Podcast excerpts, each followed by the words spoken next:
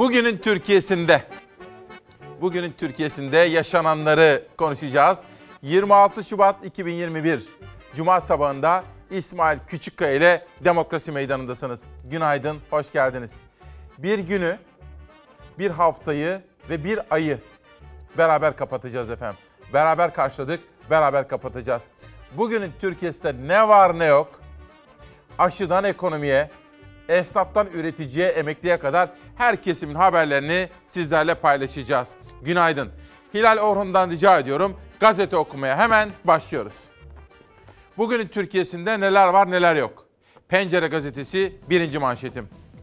Dün bilim kurulu toplantısı vardı. Akabinde Sağlık Bakanı Fahrettin Koca canlı yayında kameraların karşısına geçti. Soruları da yanıtladı. Bazı sorulara net yanıtlar verdi, bazılarına veremedi. Her birini canlı olarak izledik, sizlere de aktaracağım. Şimdi okuyorum. Sağlık Bakanı Fahrettin Koca, bilim kurulu toplantısının ardından konuştu. Son dönemde tartışma yaratan, pandemi kurallarına riayet edilmeyen AK Parti ilk kongreleriyle ilgili soruyu yanıtlayan Bakan Koca, salgında bulaşın yakın temasla birlikte daha da arttığını anlatır olduk. Vatandaşımıza kalabalık ortamlardan uzak kalmalarını ifade etmiştik. Bu bilgilendirmede bir değişiklik yok. Bunun üzerine bir şey söylemem fazla olur. İşte bugünün ana hikayelerinden birisi şu. Bakan dedi ki her şey ortada. Daha fazla daha fazla ne söyleyebilirim ki? 1 Mart'tan itibaren bilimsel veriler gözetilmeksizin tekrar geçen yıl yaşadığımız gibi bir yeniden açılma karşımıza getirilecek olursa özellikle yeni varyantların etkisiyle bunun bedeli ağır olabilir. Biz erken yapılacak bir açıklamanın yarın e, ikinci, üçüncü dalganın ya da üçüncü, beşinci pikin e, olmaması için hiçbir neden olmadığını düşünüyoruz. Yani e, bu kadar vahim bence durum. Türkiye'de bize özgü ekstra yeni bir mutantın olmadığını çok rahatlıkla söyleyebiliriz. Ağırlıklı daha çok İngiltere mutantı, Brezilya mutantı zaten bir tane diye söylemiştik. Güney Afrika ile ilgili de şu ana kadar 49'a yakın bir 49 gibi bir mutantın görüldüğünü söyleyebilirim. Türkiye'ye özgü bir mutasyon yok ama diğer mutasyonlar virüsün bulaşıcılığını artırıyor. Uzmanlara göre 1 Mart'a atılacak yeni normalleşme adımları yeni dalgalara sebep olabilir. Üstelik hızla yayılan İngiltere, Brezilya ve Güney Afrika mutantlarıyla salgın mücadelesi daha da zorlaşmışken yeni normalle henüz hazır olmayan iller var. Karadeniz ve haritanın güneyi gibi. Mutasyonun da bazı bölgelerde etkisini göstermeye başladığını gözlemliyoruz. Özellikle Doğu Karadeniz bölgesinde. Biz Mersin için 1 Mart'ta açılmanın çok çok erken olduğunu düşünüyoruz. Bazı bölgelerde daha yüksek artışların karşımıza çıktığını görüyoruz. Bu da bu artışlardan 3 hafta sonra ölüm sayılarındaki artışla büyük ihtimalle karşımıza çıkacak. Zaten tablo günden güne ağırlaşıyor. Vaka sayısı 9 bin sınırını aştı. 25 Şubat koronavirüs tablosunda yeni vaka sayısı 9572 oldu. Vefat sayısı ise 73. Ağır hasta sayısı 1192. Üstelik hala kısıtlamalar devam ederken artış hızı önlenemiyor. Sağlık Bakanı da bu artışa dikkat çekti. Tam kapanma gibi şu an bir durumu düşünmüyoruz. Ama her geçen gün hepimizin de gördüğü şekliyle vaka sayılarının giderek arttığını görüyoruz. Son bir haftaki zamana bağlı üreme sayısındaki yükselme dikkat çekici. Birin üstünde seyrediyor. Bu durumda salgının kontrol altına alınması giderek zorlanacak. Yeniden normalleşme için şehirlerin haftalık vaka sayısına göre il hıfzı sıha kurullarının belirlediği kurallar uygulanacak. Kapalı olan kafe ve restoran gibi işletmeler için vaka sayısının düşük olduğu illerde 1 Mart kritik tarihi olacak. Mersin'in vakalarının neredeyse yarısının e, mutasyona uğramış virüs olduğunu çok rahatlıkla söyleyebiliriz. Mersin normalleşmeye hazır değil kesinlikle. Mersin Tabip Odası Başkanı Doktor Mehmet Antmen'e göre Karadeniz ve Güney sahilinde mutasyon etkisiyle salgın kontrolden çıkmak üzere. Özellikle bu bölgeler için normalleşme değil, tam kapanma gerekiyor. Profesör Doktor Kayıhan Palı'ya göre ise tam kapanma Türkiye'nin tamamı için uygulanmalı. Vakaların daha fazla görüldüğü yerlerde şehirler arası trafiğin mutlaka engellenmesi gerekir. Mersin kendi içine kapansın görüşündesiniz. En azından vaka sayıları düşene kadar doğru mu anlıyorum? Kesinlikle doğru anlıyorsunuz. Toplumsal ve ekonomik olarak koşulları oluşturulmuş bir tam kapanmaya tekrar ihtiyaç duyduğumuz günlerde virüsün en uzun kuluçka süresi kadar en az ki bu 14 gündür yapıldı. Bugün Sağlık Bakanı ile ilgili bilim kurulundan sonra yapılan açıklamalara dair pek çok haberim var. Gelişmeleri Zafer Söken takip etti. 11'e kadarki buluşmamız içerisinde bunlar olacak. Bunun dışında ekonomi başta, işsizlik ve enflasyona dair ve ayrıca emekli ve esnafa ilişkinde manşetlerimiz olacak. Kültür dünyasından çok özel ve güzel haberler hazırladık sizlere. Galiba 3 belki de 4 haber bugün kültür ve sanattan sizlere aktarabilirim. Yılın en prestijli ödülü de sahibini buldu. Onu da arkadaşlarımdan rica ettim. Biraz sonra sürpriz olarak size de onu aktaracağım efendim. Can Kaynardar, günaydın. Bugünün Türkiye'sinde dedik ya, bugünün Türkiye'sinde ne yazık ki bilinmezlikler ve kutuplaşmalar var. Vatandaş mutlu değil diyor efendim. İzmir'den yazan Can Bey bize ilk mesajı böyle aktarmış olsun. Ben de ilk selamımızı cezaevlerinde olup da sevdikleriyle özgür günlerde kavuşmayı bekleyen kader mahkumlarına iletmek istiyorum. İkinci selamım biraz sonra kime gelecek bir bilin bakalım. Diyor pencereden hürriyete geçiyorum. Ve dünyanın da Türkiye'nin de konuştuğu bir olay. Ermenistan ordusu başbakanı istifaya çağırdı. İskender muhtırası. Bu konudaki gelişmeleri de yine dikkatle takip ediyoruz. Sizlere haberleri aktaracağız efendim. Karabağ hezimetinden Rus yapımı İskender füzelerini sorumlu tutan Ermenistan Başbakanı Paşinyan ve Genelkurmay arasındaki gerilim muhtırayla sonuçlandı. Bütün dünya darbe girişimini kınadı. Washington'dan Avrupa Birliği'ne kadar pek çok güç merkezinden bu konuda açıklamalar geldi. Bizim başkentimiz Ankara'da dünyanın neresinde olursa olsun darbeleri kınadığımızı ve darbelere karşı olduğumuzu ifade etti. Dünyaya da duyurdu. Bugün moto kuryeler var ya efendim. Hani bana iki çubuk kraker getirin. Yok bana ne bileyim işte kola getirin, şunu getirin, bunu getirin diye bizler sipariş veriyoruz ya efendim. Hiç acaba onların hangi hayat standartlarında nasıl çalıştıklarını düşündük mü? Bugün bu konuda iki ayrı haber dosyası hazırladık. İşte ilki. Son dönemde acemi motorcular çoğaldı. Yani bilen de bilmeyen de motorculuk yapıyor. İşsizlikten kaynaklı pandemi döneminin de e, işsizliği arttırması sebebiyle önüne gelen bu mesleği yapar oldu. 9 Mart'tan bugüne 187 kurye kaybettik. Bu çok büyük bir rakamdır. İki arkadaşımız daha vefat ettik. 189 oldu. Ekmek davası.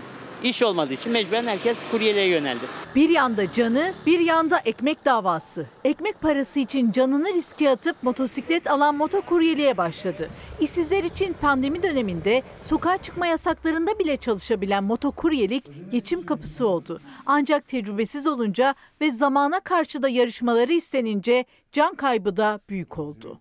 19 yaşında bizim arkadaşımız Furkan Akdağ ismi. Geçtiğimiz Eylül ayında kaybettik. Tüm Anadolu Motosiklet Kuryeler Federasyonu verilerine göre ikisi geçen hafta olmak üzere bir yılda 189 motokurye iş başında yaptığı motosiklet kazası yüzünden hayatını kaybetti. Federasyon CHP'li Veli Ağbaba ile buluştu seslerini duyurmak için. İçinde üniversite mezunları çok, arkeoloğu var, sosyoloğu var, atanamayan öğretmeni var. Herkes var bu kesimde. Çok var, çok var şu anda. E, Zaten en büyük sıkıntıyı onlar yaşıyorlar.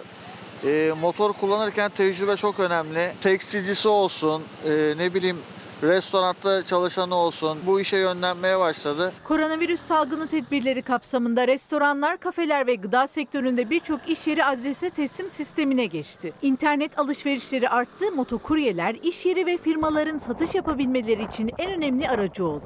Tüm sektörlerde işsizlik artarken motokuryeler arasında istihdam arttı.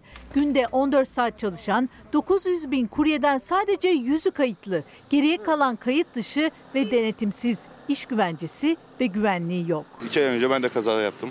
İş bulamayan herkes motor alıp motor iş yapıyor. Tarih öğretmeni ama motor kuryelik yapıyor şu anda. Atanamamış. İki senedir atanmayı bekliyor. Kaza işte oluyor bazen. Dün düştüm. Ondan önce de birkaç kez düştüm. Yeniyim ya.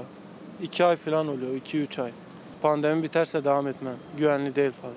Pandemi sonrası onları neyin beklediği de belirsiz. İleride bunun e, patlayacağını düşünüyorum. Hayat normale döndüğü zaman ne olacak? Şu andaki çalışan motorcuların işsiz kalmasına neden olacak. Tabii pandemi koşullarındayız efendim. Pandemi zamanındayız ve kuryeler, motokurye görevlilere bakın, kargocular onları da düşünmemiz gerekiyor. Bugün iki ayrı haber hazırladık. İlerleyen dakikalarda bir dosya manşetimiz daha sizlere aktaracağım. Kültür sanat haberlerim var demiştim. Yılın en prestijli ödülü hangi bilim insana gitti diye sormuştum. Biraz sonra sizlere aktaracağım. Bir de Güne Bakan projesinden bahsedeceğim. Çocuklarımızın eğitimde fırsat eşitliğinden faydalanabilmeleri için tablet ihtiyaçları, internet ihtiyaçlarına ilişkin bir projeye katkı vermeye çalıştım kendi çabamda. Onu da sizlere aktaracağım ilerleyen bölümlerde. Bugünün Türkiye'sinde Necat Sezengöz, günaydın. Hak, hukuk, adalet, huzur, güvence, saygı arıyoruz derken Derya Hanım diyor sipariş verdi. Evde yağ bitti, peynir yok, tuvalet kağıdı, çamaşır ve bulaşık deterjanı da bitti. Markete gülerek girdim. Marketten ateşim yükselerek çıktım diyor efendim. Vatandaşın hali. Ve dünyanın manşetlerine bir baktığım zaman fotoğrafta kraliçeyi görüyorsunuz. Kraliçe dünyanın da meselesi olan bir taraftan aşıya ulaşamıyoruz. Aşı bulamıyoruz. Fakat bir taraftan da aşıyı reddedenler var efendim. Ve kraliçe diyor ki aşıyı reddetmek bencilliktir diyor. Çünkü sadece kendi sağlığını riske atmıyorsunuz. Aynı zamanda başkalarının sağlığını da düşünmemiş oluyorsunuz. The Daily Telegraph gazetesi ve La Repubblica gazetesine geçtiğim zaman hem İtalya'nın yeni başbakanı ile ilgili haberler var hem de İtalya'da günlük vaka sayısının 20 binlere ulaştığına dair alarm verici haberler var La Repubblica gazetesinde. Sırada Beyza Gözek tarafından hazırlanan Dünyada acaba neler yaşanıyor koronaya dair? Pandemi gündemiyle toplanan Avrupa Birliği zirvesinin ilk günü sona erdi. Ülkeler aşı sertifikası konusunda hemfikir. Avrupa Konseyi Başkanı Charles Michel, küresel aşı erişim programı COVAX kapsamında aşı üretim ve dağıtımının hızlandırılacağını açıkladı. Koronavirüs mutasyonları artıyor, pandemi hayatı tehdit etmeye devam ediyor. Dünya genelinde virüsle temas 113,5 milyonu geçti. Avrupa Birliği zirvesi 27 ülke liderinin katılımıyla online gerçekleşti. Salgın nedeniyle düzenlenen oturumda aşı sertifikasından aşı üretimine birçok başlık ele alındı. Avrupa Komisyonu'nun aşı geliştiren çeşitli şirketlerle toplam 2 milyar doz üretim için anlaşma sağladığı belirtildi. 450 milyon nüfusluk Avrupa Birliği 2 milyar dozluk anlaşmayı AstraZeneca, Moderna ve Pfizer-BioNTech'le yaptı. Nüfusun 4,5 katı aşı için anlaşma sağlayan Avrupa Birliği ülkelerinin diğer gündemi COVAX'tı yani küresel aşı erişim programı. Avrupa Konseyi Başkanı Charles Michel eşit aşı dağıtımını desteklemeye devam edeceğiz dedi. Zirvede seyahat yasaklarının sürmesi ama ticaretin özellikle yeşil yollar kullanılarak hız kesmemesi vurgulandı. Avrupa Komisyonu Başkanı Ursula von der Leyen aşı sertifikasında ülkelerin hem fikir olduğunu ancak sertifika sisteminin işe yaramasının 3 ay süreceğini ifade etti. Almanya Başbakanı Merkel mutasyonlardan duyduğu endişeyi dile getirdi. Daha bulaşıcı olan mutasyonlu virüsün tam bir kapanmaya neden olabileceğini söyleyen Merkel, aşılama öngördüğümüz gibi giderse birkaç ay sonra sürü bağışıklığından söz edebiliriz dedi. İki yeni mutasyonun adresi de Amerika Birleşik Devletleri oldu. Önce vakaların en yüksek olduğu Kaliforniya eyaletinde yeni bir varyant keşfedildi. Ardından New York'tan geldi mutasyon haberi. İki eyalette de keşfedilen türün benzersiz olduğu açıklandı. Araştırmalar sürüyor. İspanya'nın Madrid şehrinde stadyum aşı merkezine dönüştürüldü. Van'da Metropolitano Stadyumuna sağlıkçılar ve güvenlik güçleri sırayla alındı. 6,5 milyon nüfuslu Madrid'de bugüne kadar 383 bin kişinin aşılandığı açıklandı. Dünyadan başka pek çok haber de yine bu sabahki buluşmamız içerisinde bizler yer bulacak. İlk selamımızı cezaevlerine göndermiştik kader mahkumlarına. İkinci selamımızı hastalarımıza yöneltmek istiyorum. Onlar o zorlu uzun gecede sabahı böyle adeta iple çekiyorlar. Hasta olduğunuz zaman gece zordur, bitmek bilmez efendim. Dolayısıyla onlara şifa, ve kendileriyle ilgilenenlere de teşekkür ediyorum. Sulbiye Güven, bugünün Türkiye'sinde harita ve kadastro teknikerlerinin atanması çok zor derken, Zübeyir Bey, bugünün Türkiye'sinde EYT'nin mağduriyetinin giderilmesi çok mu zor diye soruyor Zübeyir Bey. EYT'liler yani emeklilikte yaşa takılanlar hak mağduriyetine uğradıklarını söylüyor ve bunun giderilmesini istiyor. Hürriyetten karara geçiyorum. Dün demiştik ki çok konuşuldu sosyal medyada. İnatla değil, hayır. Uzlaşmayla olur demiştik ya. konuşarak, anlatarak, ikna ederek olmalı değil mi? Her şey. İnatlaşmayla olmaz demiştik. Bugün Karar Gazetesi manşette inatta olur mu diye soruyor. Cumhurbaşkanının inadına yapacağız çıkışı Kanal İstanbul tartışmasını uzun süre sonra yeniden gündeme taşıdı. İBB Başkanı Ekrem İmamoğlu İstanbul'a inatlaşılmaz. İnatla yapılan hizmet milletin yararına olmaz sözleriyle tepki gösterdi. Uzmanlar da dev projede asıl kriterin bilim olması gerektiğini belirtti. Rasyonel ölçütlerle hareket edilmez, uyarılar dikkate alınmazsa faturayı hepimiz öderiz uyarısı da bulundular. Bugün de hem Cumhurbaşkanı Erdoğan'ın hem de İstanbul Belediye Başkanı İmamoğlu'nun bu sözlerini sizlere detaylı olarak anlatacak bir dosya haberimiz var efendim. Ama önce sizi İstanbul'dan başkentimize Ankara'ya götürmek istiyorum. %100 elektrikli otobüslerle ilgili Mansur Yavaş'ın projesi hayata geçti. Bu şekilde dönüştürülecek tam 400 tane otobüs var. İlki yollara çıktı. Sırada 400 belediye otobüsü var. Ankara dizel yakıtla değil %100 elektrikle yol alan ilk yeşil otobüsle buluştu. Yalnızca 2,5 saatte şarj olan 300 kilometre üzerinde güzergahta Sıfır emisyon, çevreci, sessiz ve ekonomik ulaşım. Ankara'nın ilk yeşil otobüsü Ankara Büyükşehir Belediyesi'nin Belka Atölyesi'nde belediye çalışanlarının emeğiyle yaratıldı. 16 yıllık dizel bir otobüs baştan ve Avrupa standartlarında 14 ayda yeniden dizayn edildi. Sıfır elektrikli otobüsün üçte bir fiyatı. Dizel otobüse göre beşte bir yakıt maliyeti var. bir elektrikli otobüs 1500 ağaca bedel filtreleme yapıyor. Ankara'nın hem temiz havasına katkıda bulunacak hem bütçesine. Prototip üretilen ilk yeşil otobüsten sonra Ankara Büyükşehir Belediyesi seri üretim için Sanayi Bakanlığı'nın vizesini bekliyor. Sanayi Bakanlığı'nın onayı aldıktan sonra seri üretmenin çaresine bakacağız. Elektrikli belediye otobüsü ilk başkent sokaklarında yola çıktı. Sırada tüm Türkiye var.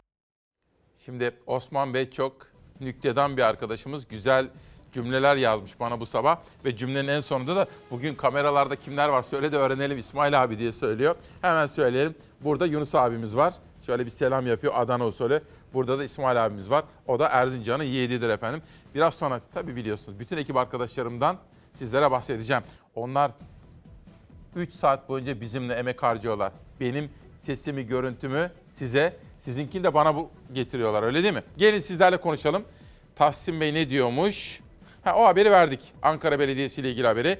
Bülent Tekcan, bugünün Türkiye'sinde Sağlık Bakanı'nın en zor saniyeleri. Gerçekten sabah biz ekip arkadaşlarımla da konuşurken, dün danışmanım Nihal Kemaloğlu'yla da konuşurken bunu dikkatimize aldık, dikkatimizi çekti. Bakana sorular soruldu.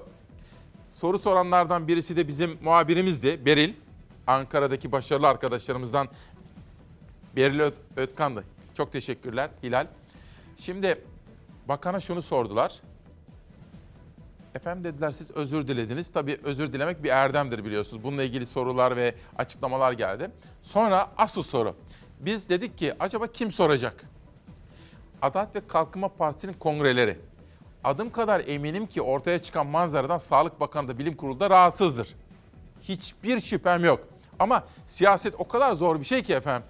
Bir taraftan kamu sağlığını düşünüyorsunuz. Herkese evde kalın diyorsunuz. Kapalı ortamlara çıkmayın diyorsunuz. Ve esnaf dükkanlarını kapattı.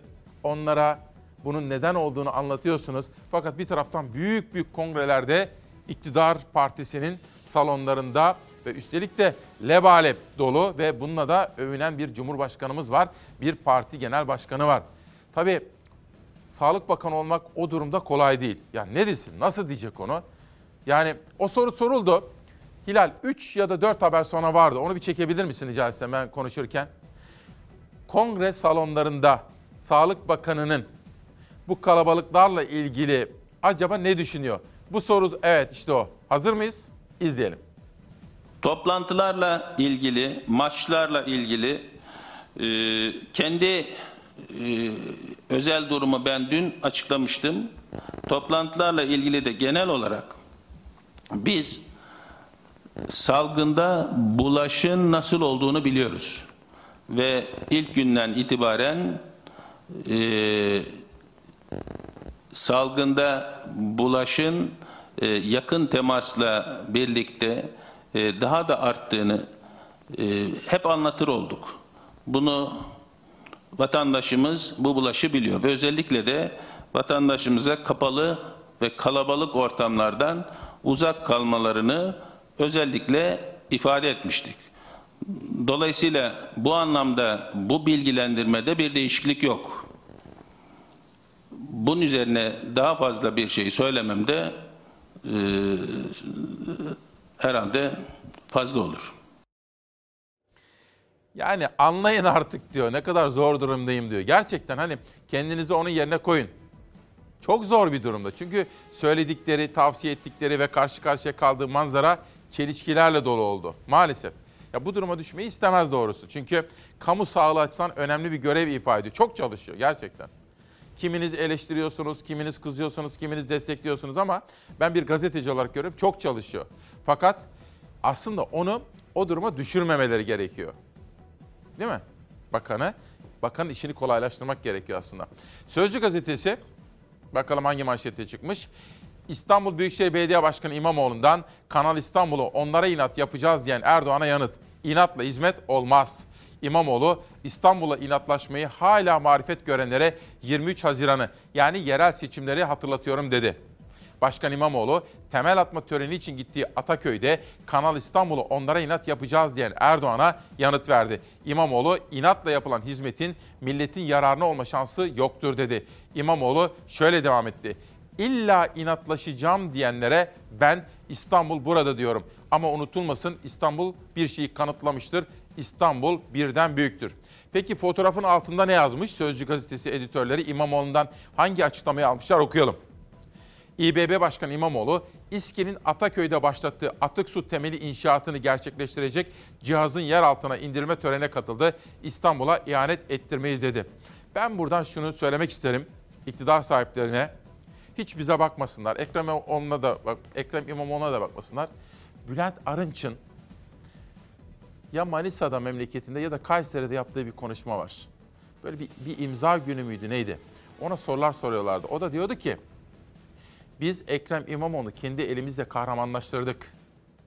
Biz yaptığımız hatalarla kazanacağımız bir seçimi verdik. Mealinde açıklamaları vardı. Ben iktidar mensuplarının yerine olsam o Arınç'ın sözlerini alırım. Ve Arınç'a itimat etmek gerekir. Partinin kurucularından. Dinlerim. Sonra o seçim sürecine bir bakarım. Biz nerede hata yaptık derim ve bugünkü söylemlerimi buna göre revize ederim. Yani değiştiririm efendim. Hata var mı yok mu bunu öğrenmek için. Sabaha geçelim. Sabah gazetesinden iki manşet seçtim. Biri de Cumhurbaşkanı Erdoğan'ın doğum gününe ilişkin efendim. Gücünü milletten alan lider diyor Başkan Erdoğan. Sabah gazetesinden okuyorum. Bugün 67 yaşına giriyor. 19 yıllık AK Parti iktidarının başarısının altında Erdoğan'ın liderliğinin imzası olduğunu vurgulayan dava arkadaşları şunları söyledi. Öngörüleri çok güçlü, zeki, kararlı, gücünü ve enerjisini milletten alan doğal bir lider diyor. Bugün hem Cumhurbaşkanı AK Parti lideri Recep Tayyip Erdoğan'a hem de Ahmet Davutoğlu'na eski başbakanlardan şimdi Gelecek Partisi lideri Ahmet Davutoğlu'na doğum günlerinde sağlık, esenlik diliyorum efendim. Memlekete uzun yıllar hizmet etsinler diyoruz bakalım. Şimdi Ankara'dan sizi alıyorum, Elazığ'a götürüyorum. Elazığ'ın Ağın ilçesinde 28 kadın bir araya geldi. Kurdukları kooperatifle ürettikleri yöresel ürünleri Türkiye'nin dört bir yanına ulaştırdılar. 28 girişimci kadın hem yörelerine hem de kendi ekonomilerine katkı sağlıyor. Samiye Genç uzun yıllar yaptığı zabıt katipliği mesleğinden emekli oldu. Elazığ'ın Ağın ilçesine yerleşti. 28 ev kadınıyla birlikte Ağın Kadınları Tarımsal ve Kalkınma Kooperatifini kurdu. 3 sene önce e, Ağın'a yerleştik biz. E, ondan sonra da bu kadın arkadaşlarımızla bir e, kooperatif kurma fikri oluştu. Hep birlikte düşünüp ürünlerimizi nasıl pazarlarız, nasıl parayı çeviririz, nasıl aile bütçemize katkı sağlarız diye kooperatifimizi kurduk. 28 kadın birlikte. Önce satış ofisiydi ardından üretim merkezine dönüştü kurdukları kooperatif. Erişteden mantıya, dut ve üzüm pekmezlerinden ağının meşhur leblebisine, yöreye özgü organik ürünleri Türkiye'nin dört bir yanına ulaştırıyorlar. Yüze yakın tedarikçisi olan kooperatifin destekçilerinden Sultan Fırat, üretici kadınların zaten evlerinde bu ürünleri ürettiğini, şimdi de emeklerinin karşılığını aldıklarını ifade etti. Bütün kadınlar e, gönüllü e, çok iyi çalışıyorlar burada. Tüm kadınların zaten ürünleri buradakiler. Ağında yaşayan bütün kadınlar ürettikleri ürünleri getiriyorlar buraya. Ondan sonra da sipariş alıyoruz, satıyoruz bunları. Biraz sonra sizi Samsun'a da götüreceğim. Çocuklarımız için sergilenen bir etkinlikten bahsedeceğim efendim. Güne Bakan adı. Bu arada sizlerden gelen yorumlar benim için önemli. Ayşe Güvenir. Sağlık Bakanı için zor durumda kaldı diyorsunuz.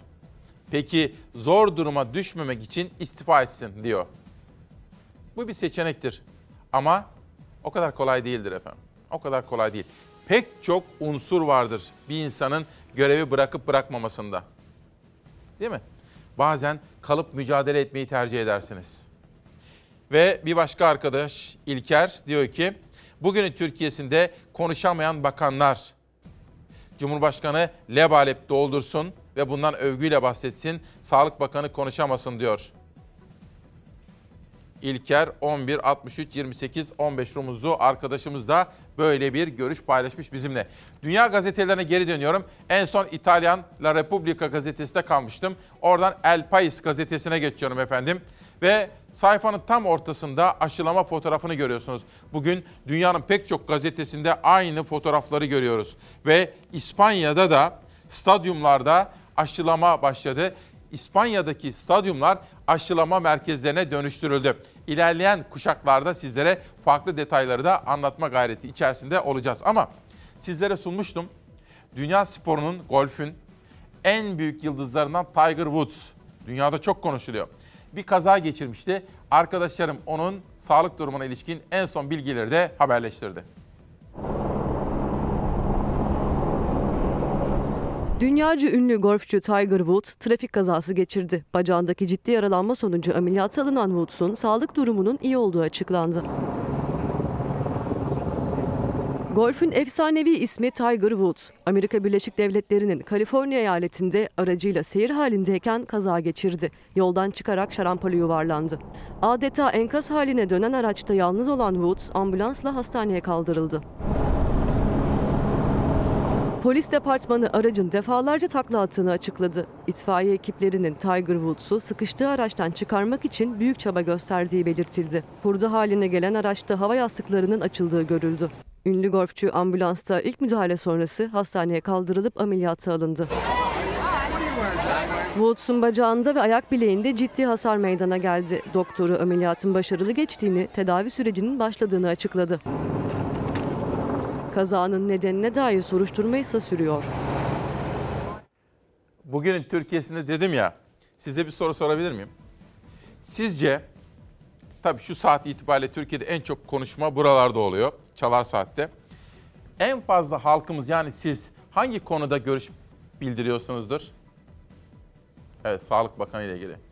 Ben şimdi burada bir kamu hizmeti yapayım. Hem Sağlık Bakanı hem de hükümetimiz, hükümetimizin yöneticileri de görsünler efendim. O kadar çok ki. Gelin. Ahmet Ballıoğlu. Sağlık Bakanı'nın o soruda karşılaştığı durum kopya çeken bir öğrencinin öğretmeni tarafından yakalandığı zamanı andırıyor diyor. Tam böyle değil. Hayır. Söylemek istediği pek çok şey olup da tam olarak söyleyemeyen bir insanın durumu Sağlık Bakanı'nınki bence. Mehmet Bey, Sağlık Bakanı kamu sağlığını düşünse delikanlı olur ve o AKP kongrelerinden sonraki manzaralardan sonra istifa ederdi. Sağlık Bakanı çok çalışıyor. Zor durumda kaldığını ben de kabul ediyorum ama istifa bir seçenek mi? Her zaman seçenek değildir efendim. Olabilir, olmayabilir. İçinde bulunduğu durumu bilmiyoruz. Filiz Bahçıvanoğlu, asıl sorumuz, sorulması gereken soru İçişleri Bakanlığı sosyal mesafenin aşıldığı parti kongrelerine ve cenazeye herhangi bir ceza kesti mi? Bakın bu da enteresan bir soru olmuş.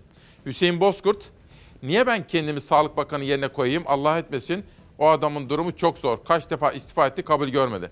İşte memlekette şu anda konuşulan konu bu efendim. Ama şu bir gerçek değişmez. Sağlık Bakanı'nın dün o sorularla ilgili karşı karşıya kaldığı durum kendisi açısından Zor bir durumdu. Bunu görüyorum. Sabahtaki Erdoğan'ın doğum günü manşetinden Cumhuriyet'e geçelim. Bir siyasi haber okuyalım. Karşı bloku ayrıştıran iktidar olası ara seçime karşı plan yaptı. HDP sineyi milleti konuşuyor. Seçim ayarlı hesap. İktidar 56 HDP'li vekilin neredeyse hepsi hakkında hazırlanan fezlekelerin komisyondan geçtikten sonra dokunulmazlıkların kalkacağını düşünüyor. Yargılama süreci ve vekilliklerin düşürülmesinin bir yılı bulacağını öngören iktidar genel seçime bir yıl kalacağı için ara seçim olasılığının ortadan kalkacağını planlıyor. Vekiller hakkındaki yargı kararlarının ardından HDP'ye kapatma davasının açılması da öngörülüyor. İktidar böylece 2023 seçimlerine HDP'siz girmeyi amaçlıyor. Mecliste siyasette kararlı olan HDP'nin vekillikleri düşürülen partilerin sayısına göre sine millet yani milletin sinesine dönme kararı alabileceği belirtiliyor diyor Selda Güneşso'nun manşeti bu. Ne diyorsunuz efendim bu konudaki gelişmelere? Tabii şöyle bir durum var siyaseten. Kabaca ortalama iki blok. Cumhur İttifakı ile Millet İttifakı benim gözlemlerim doğru ise ki siyasi olarak doğru çıkar genelde. Çünkü halkın içindeyim ve gazeteci olarak bütün kesimlerle iktidar muhalefetle görüşürüm. Kabaca yüzde kırklık iki blok var efendim. Cumhur İttifakı, Millet İttifakı. Bir sonraki seçimin de ülkemizin de kaderini kim belirleyecek biliyor musunuz? Bu yüzde 40 ve 40 toplam 80 yapıyor. 12-13'lük bir HDP bloğu var. Başka hiçbir yere gitmiyorlar. Bunlar HDP tabanı. Bu kesim politik olarak da duyarlı, gelişmelere karşı bilinçli, politize bir kesim. Özellikle gençleri. İşte bir sonraki seçimin ve ülkenin kaderini bu yüzde 40'lık iki blok karşısındaki dengeyi bu yüzde 12'lik blok belirleyecek efendim. Gelişmeleri izlerken biz sizlere haberleri ve yorumları aktarırken sizler de bu gerçeği lütfen aklınızda tutunuz diyorum. Yönetmenim Hilal Orhun kardeşimden rica etsem. Şöyle bir dışarıya baksak. Günün, haftanın 5 Şubat ayının en son çalar saatinde İsmail Küçükkaya ile Çalar Saat ailesinde saatler de 8.33'e doğru gelirken bugünün Türkiye'sinde acaba hafta sonunda hava durumu nasıl olacak? Cuma cumartesi hava güneşli ve ılık, pazar pazartesi ise hava kapatıyor, yurdun kuzeyinden yağmur ve soğuk hava geliyor. Şubat'ın son hafta sonunda cumartesi günü nispeten ısıtan güneş, pazar günü kuzeyde bulutların arkasına saklanacak. Yeni hafta soğuk havasıyla başlayacak. Bugün yurtta yağış beklentisi yok. Tüm iç kesimlerde günler sisli ve puslu havayla başlıyor. Batı bölgelerde düne göre sıcaklık artışı var. Marmara'da kuzeyden soğuk ve sert esen rüzgar hafifliyor bugün. Güneş daha çok görülüyor. Ege'de gün ortasında bahar, akşamdan itibarense kış yaşanıyor. Akdeniz bölgesinde sıcaklık değerleri gün içinde 20 dereceye varıyor. İç Anadolu ve Doğu Anadolu'daysa gündüz güneş görülse de hava daha soğuk. Gece saatlerinde ise dondurucu soğuklar etkili oluyor. Güneydoğu Anadolu bölgesi güneşli ve ılık bir günün ardından keskin düşüşlerle soğuk gece geçiriyor. Cumartesi Karadeniz, İç Anadolu ve Doğu Anadolu'da hissedilir bir sıcaklık artışı bekleniyor. Marmara, Ege ve Akdeniz'de önemli bir değişim yok cumartesi. Sisli havanın etkisi cumartesi günü de güneş etkisini arttırana kadar sürecek. Ancak cumartesi yurtta yine yağış düşmeyecek. Cumartesiyi pazara bağlayan gece ise kuzeyden giriş yapıyor yağış bırakacak bulutlar. Geceden sabaha Marmara ve Karadeniz'de hava kapatıyor. Pazar günü Marmara bölgesinde ve Karadeniz'de hava yağışlı. Soğuk havasıyla birlikte inen bulutlar Karadeniz'in iç kesimlerinde yağışların kara dönüşmesine sebep olacak. Marmara'da ise yağmur bekleniyor. Pazar günü Marmara ve Karadeniz'de birden soğuyacak hava. Yurdun kalan kesimlerinde önemli bir sıcaklık değişimi pazar günü hissedilmeyecek. Pazartesi günü ise havadaki soğuma tüm yurtta hissedilir hale gelecek. Yeni hafta soğuk havasıyla gelecek. Pazartesi günü ve hafta ortasına kadar Marmara, Karadeniz ve yurdun doğusunda hava kapalı, yer yer yağışlı olacak. Soğuk havanın etkisi haftanın genelinde yurdun üzerinde kalacak. Hava durumu haberlerimizde Ezgi Gözeger hazırladığı 11'e kadar bilgileri güncelleyerek sizlere taze taze manşetleri sunacağım. Cumhuriyet'ten Türk Günü'ne geçelim. Dün de anmıştık. Hocalı katliamı ile ilgili haberler Türk Günü manşetinde. İnsanlık tarihinin kara lekesi.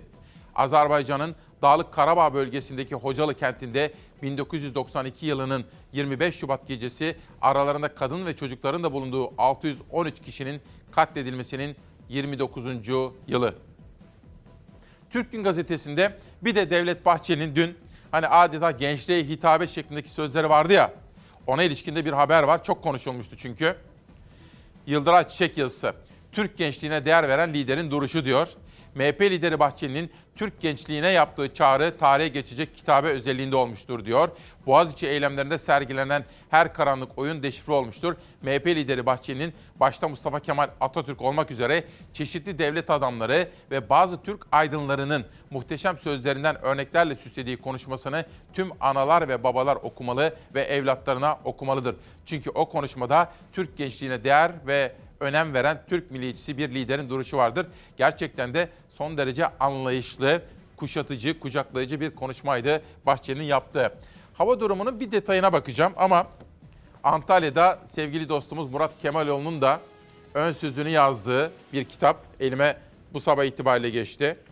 Ve bakın Zuzu yayın evinden çıkmış. Bana da imzalayarak göndermişler. Bilgi ve sevginin ışığı diyorlar efendim. Bu arada Doğan Cüceloğlu'nu kaybetmiştik. Sizlere özel bir hikayeden bahsetmiştim. O hikayenin kahramanı Nurdoğan Arkış da bizi izlemiş ve bu kitabı yazmış, imzalamış. Daha önce yazmış da ben yeni görüyorum. İmzalamış ve göndermiş. Çocukta özgüven nasıl gelişir? Hafta sonunda bu kitabı okuyacağım. Bu arada güçlendirilmiş parlamenter sisteme ilişkin iki bilim insanının Yeditepe Üniversitesi'nden iki akademisinin yazdığı o kitabı da bitirmek üzereyim. Dün her iki yazarıyla da konuştum. Bir hafta değil ondan sonraki hafta demokrasi meydanında konuşacağız kendileriyle. Onun da altını çizelim. Ha, yönetmenim diyor Vehbi Koç diyor gelsin. Arkadaşlarımdan sabah rica ettim efendim. Her yıl hem ölüm yıl döneminde Türk iş dünyasının önde gelen ismi Vehbi Koç'u anıyoruz. Hem de onun adına verilen ödüllerle ilgili haberleri sunuyoruz. Dün akşam tabii pandemi nedeniyle katılım yapılamadı ve katılım nasıl oldu? Çevrim içi yani pandemi koşullarında uzaktan yapıldı. Teknolojinin faydası 20. Vehbi Koç Ödülü İlk Öğretim Okullarına Yardım Vakfı ve vakfın kurucusu Profesör Doktor Hüseyin Vural'a verildi diyoruz. Biz de bilim insanımızı ve seçici kurulu da teşekkür ediyor, tebrik ediyoruz. Acaba bu kadar yağmur, kar, barajlardaki en son durum nedir? Barajlarda yükseliş devam ediyor. İstanbul'da yağmur olmamasına rağmen kar erimeleri sayesinde seviye yükselmeyi sürdürüyor. Yurttan da umutlandıran haberler geliyor. İstanbul'un barajlarında Ocak ayında %19 seviyesine kadar gerilemişti baraj dolulukları. Kuraklık korkusu elle tutulur hale geldi. Musluklardan akacak suda kesintiler olacağı beklentisi oluştu. Ancak Şubat yağışları barajları sadece İstanbul'da değil tüm yurtta besledi. İstanbul'un barajları 25 Şubat verilerine göre %54 oranında doldu. Geçtiğimiz yılların 25 Şubatlarındaki doluluklara göre ise hala seviye düşük. 2020'de %62 su barındıran barajlarda 2019'da %91 su vardı. Trakya'da ise baraj dolulukları geçen yılın değerlerinin üzerine çıktı. Bölgedeki toplam 14 baraj geçen yıl %37 oranında su barındırıyordu. Bugünse oran %47. Son günlerde yağış yoktu ama karlar eridikçe hem yerüstü hem de yeraltı su kaynakları beslendi belli ki. Edirne'de değerler bir yıl öncesinin üzerinde. Kırklareli'yi besleyen barajlardaki su miktarı geçen yılı ikiye katladı. Bursa'dan da iyi haber geldi. Son 100 yılın en kurak kış mevsimini geçiren Bursa'da son bir ayda sağanak ve kar yağışlarıyla birlikte baraj seviyeleri ikiye katlandı. Ocak ayında şehri besleyen iki barajda doluluk %16 idi. Son verilerse %31'i işaret etti. Ancak bazı değerler hala geçen yılların gerisinde. Kurak geçen 2020 yılında %39 doluluğa sahip Doğancı Barajı bu yıl %34 doluluk seviyesinde. Nilüfer Barajı'ndaysa geçen yıl %16 doluluk ölçülmüştü. Bu yıl aynı gün baraj seviyesi %27 olarak kayıtlara geçti. Tabii ki eleştiriye açığız ama bakın Fatih Özpolat işine gelen mesajı okuyorsun, işine gelmeyeni okumuyorsun diyor. Sonra oradan adalet dersi veriyorsun diyor. Ben de baktım, şimdi şöyle bakalım kimmiş. Bir de diyor ülkeyi yönetseniz ne olacak diyor. Ben bir kere gazeteciyim. Ülkeyi yönetmeye talip değilim ki. Ben siyasetçi değilim ki. Siyasetçi olmayacağım. Kimmiş bu arka parlıyor mu? Kimmiş bakayım nereli ne yapıyor? Murat Paşa Antalya'dan. Dik dur inananlar seninle Erdoğan'ın yanındayız diyor arkadaşımız. Necdet Bey de hangi mesajı okumanıza kim karar veriyor? Kendim karar veriyorum. Burası demokrasi meydanı efendim. Burası demokrasi meydanı. Ama arkadaşlarımıza da şunu söyleyelim. Bizi sevmeseler de bizimle birlikte olmaları, bizden haber alma çabası içinde olmaları önemli. Ülkemiz için önemli. Beni sevmek zorunda değilsiniz. Hayır. Ama saygıyı hak ettiğimizi düşünüyorum. Çünkü çok çaba harcıyoruz. Ülkemizi çok seviyoruz. Sizler de ülkenizi çok seviyorsunuzdur. Siz ülkemizin geleceği için başka düşünüyor olabilirsiniz. Ben başka düşünüyor olabilirim. Ama birbirimize hakaret etmeden birbirimizi dinleme nezaketinde bulunacağız. Bunu başarabiliriz. Ayferi Çal Çingene Çal hazırlayan Faruk Feza Üstünkaya. İçinde bana da yazılmış bir mektup var efendim. O mektubu da daha sonra okuyacağım ve sizlere de aktaracağım. İki gün önceydi. Tam sizlere günaydın demek üzereydim. 7.55. Aylin Nazlı Ak aradı. Hayırdır inşallah dedim. Açtım. İsmail Bey dedi bir arkadaşımızla ilgili tutuklama kararı verildi. Olay ne dedim anlattı. Aylin Hanım bugün bahsedemem. Çünkü dedim önce hakim olmam gerekir. Arkadaşlarım da olayı araştırdılar ve işte o olayın hikayesi. Katilleri yargıla, kadınları değil. Lastesiz protestosuna katıldıkları için gözaltına alınan kadın hakları savunucularının yargılaması sürüyor. 7 kadın yargılanmak bizi güçlendirir açıklaması yaptı. Kararın çıkması beklenen bir sonraki duruşma 10 Haziran'da görülecek. Bu e, yargılamalar bizi yalnızca daha güçlü yapar. Kamu bu gücünü bizim üzerimizde ispatlamaya çalışmasındansa gitsin. Sokakta kol gezen, kadına şiddet uygulayan tecavüzcülerin katillerin üzerinde uygulasın. Lastesiz kadına karşı şiddete ve kadın cinayetlerine karşı dikkat çekmek için Şili'de kadınların başlattığı danslı bir eylem tüm dünyaya yayıldı. Ama Türkiye'de İstanbul ve Ankara'daki eylemlere polis müsaade etmedi. Kadınlara polisin müdahalesi geldi, yasaklandı. İstanbul Kadıköy'de 8 Aralık 2019'da polis müdahalesi sonrası gözaltına alınan kadınlar 3 yıla kadar hapis sistemiyle yargılanıyor. Davanın ikinci duruşması görüldü. Savcı esas hakkındaki mütalasını hazırlamak için süre istedi. Avukatlar da beyan için süre talebinde bulundu. Duruşma 10 Haziran'a ertelendi. Şüpheli kadın ölümü olduğunda soruşturmada aylarca DNA incelemesi bile yapılmaz. Failler aylarca ifadesi bile alınmaz ya.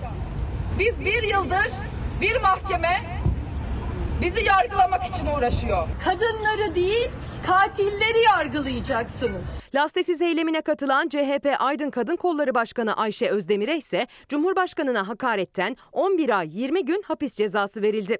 CHP Kadın Kolları Başkanı Aylin Nazlı Aka sözlerin çarpıtıldığını söyledi, duruma tepki gösterdi. Bu baskılar bizi asla ve asla yıldıramaz. Susmayacağız, sinmeyeceğiz, korkmayacağız ve örgütlü mücadelemizi büyüterek devam, devam edeceğiz arkadaşlar. Evet ilk kuşağımızda sıcak ve önemli haberlerle böyle sizlere günaydın dedik. Şimdi bana müsaade ederseniz ben bir fincan sade kahve içeceğim. Tamamen ayılacağım ve huzurlarınıza geleceğim. 11'e kadar devam edeceğiz. Bugünün Türkiye'sinde ne var ne yok. 26 Şubat 2021 Cuma sabahında İsmail Küçükkaya ile Demokrasi Meydanı'nda günaydın efendim.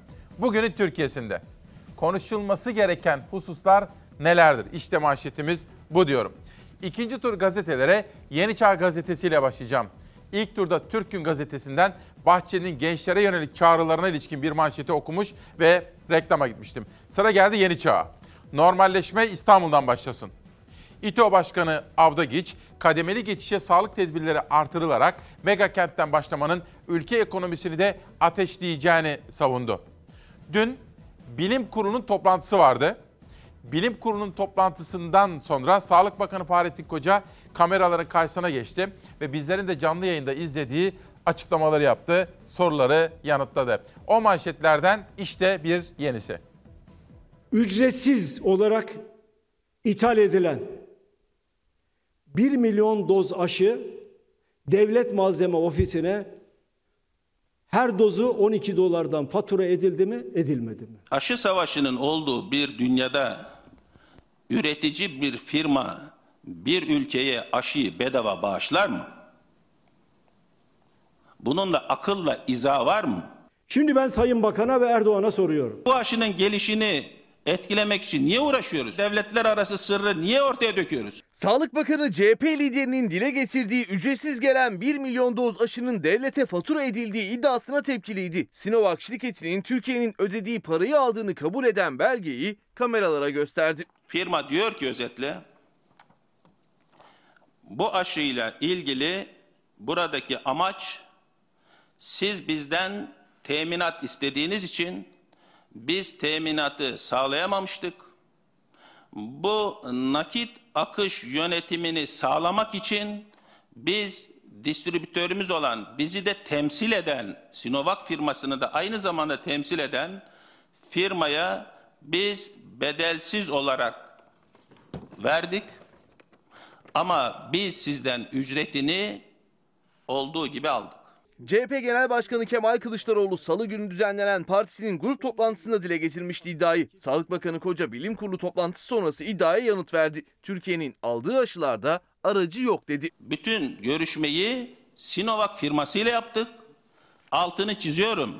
Hiçbir şekilde aracı firmaya zerre kadar bir kuruş ilave verilmemiştir. Bakan Koca altını çizerek Türkiye'nin ödediği ücreti aşıyı üreten firmanın aldığını belirtti. Bununla ilgili de bütün vergileri dahil olmak üzere kurumsal e, kurumlar vergisi dahil olmak üzere de beyanı ve ödemesi de ayrıca yapılmış. Vergiyle ilgili de hiçbir sorunu yok. Ve bizim de verdiğimiz ücreti yani parayı firma ben aldım diyor. Fahrettin Koca'nın CHP liderine sitemi de vardı. Bana sayın muhalefet lideri açıp sorabilirdi böyle bir durum var. Yok mu böyle bir iletişim anlayışı? Bizim vatandaşımıza veremeyeceğimiz hiçbir hesabımız yok. Sağlık Bakanı yaptığı açıklamalarda 8 kuşağında iki haberden faydalandık. Burada manşetle girdik. 65 yaş üzerindeki siz kıymetli büyüklerimize ilişkinde açıklamalar var. Bakan şunu söylüyor. Henüz 65 yaş üstündeki vatandaşlarımızın her iki aşısı da vurulup sonrasında gerekli gün beklemesi yapılıyor ya o sürece henüz ulaşmadık diyor. Bunu beklediklerini söylüyor. Yani bir aşı vurulduk, yaptırdık. 28 gün sonra ikinciyi de olduk. Bir 14 gün daha beklememiz gerekiyor ya. Sağlık Bakanı buna işaret etti efendim. Yeni çağdan pencereye geçiyorum.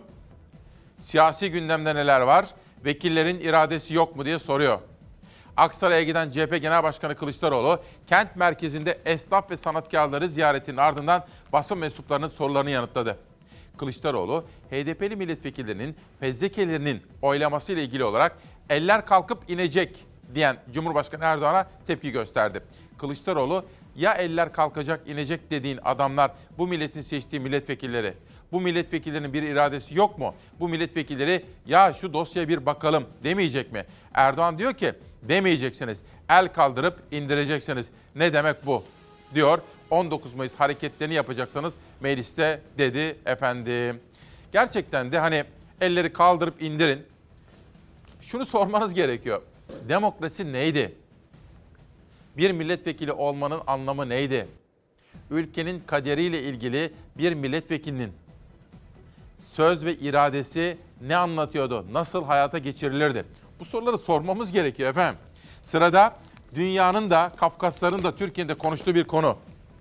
Washington gibi, Avrupa Birliği'nin başkenti Brüksel gibi bizim başkentimiz Ankara'da darbeleri kınadı. Her türlü darbe girişimine karşı olduğunu belirtti. İyi yaptılar efendim. İşte Hürriyet'te de sabah 8'de okuduğum o manşet İskender Muhtırası.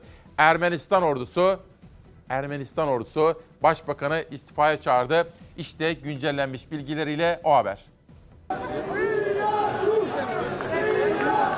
Ordu Paşinyan'a muhtıra verdi istifasını istedi. Ermenistan Başbakanı bu darbe girişimi dedi. Elde megafon sokağa indi. Halkı orduya karşı koymaya çağırdı. Darbe girişimini kınayan ilk ülkelerden biri Türkiye oldu. Dünyanın neresinde olursa olsun e, darbe ya da darbe girişimlerine kesinlikle karşıyız. Dolayısıyla Ermenistan'daki bu e, darbe girişimini de e, şiddetle kınıyoruz. Şimdi bakın Ermənistan nə gündədir?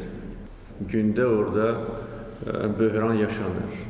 Gündə toqquşmalar, Ermənistan bu cürə acınacaqlı vəziyyətdə heç vaxt olmamışdır. Ermenistan'da sular yeniden ısındı. Azerbaycan'ın Dağlık Karabağ'ı 44 günde işgalden kurtardığı harekatın ardından Başbakan Paşinyan'la ordu bir kez daha karşı karşıya geldi. Krizin fitilini Paşinyan'ın verdiği röportaj ateşledi. Ermenistan Başbakanı Rus İskender füzelerinin harekatta işe yaramadığını söyledi. Sonra da Genelkurmay Başkan Yardımcısını görevden aldı. Ordunun yanıtı muhtıra vermek oldu. Paşinyan'a istifa çağrısı yapıldı. Başbakan Paşinyan orduyu darbe yapmakla suçladı. Halkı sokağa çağırdı. Destekçileriyle caddelerde dolaştı. Asker kendi işini yapsın, Ermenistan'ın sınırlarını korusun, halk darbeye izin vermeyecek. Hükümet yanlılarıyla birlikte karşıtları da meydanlara indi. Başkent Erivan'da hareketli saatler yaşandı. Zaman zaman jetler alçak uçuş yaptı. Başbakan Paşinyan'ın Genelkurmay Başkanı Onik Gasparyan'ı görevden alma girişimi ise Cumhurbaşkanı engeline takıldı.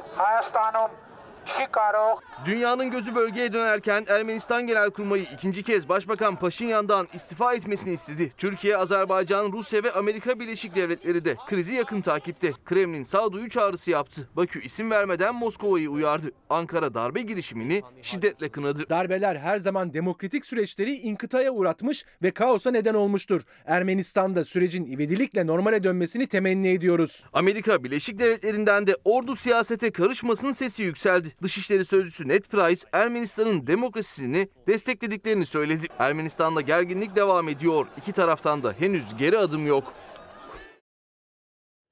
Peki böyle bir giriş yaptık. Hangi gündem maddeleri var? Bugün saat 11'e kadar devam edecek İsmail Küçükkaya ile Çalar Saat'te Demokrasi Meydanı'nda neler konuşacağız? Bir, inatlaşma kavgası dedik. Ülkenin Cumhurbaşkanı ve ülkenin İstanbul'un belediye başkanı arasında bir polemik başladı yeniden. Sabah söylemiştim. Ben iktidar mensuplarının yerine olsam Bülent Arınç'ın o Manisa'daki konuşmasını alırım. Biz hiç yoktan kendimize bir rakip yarattık.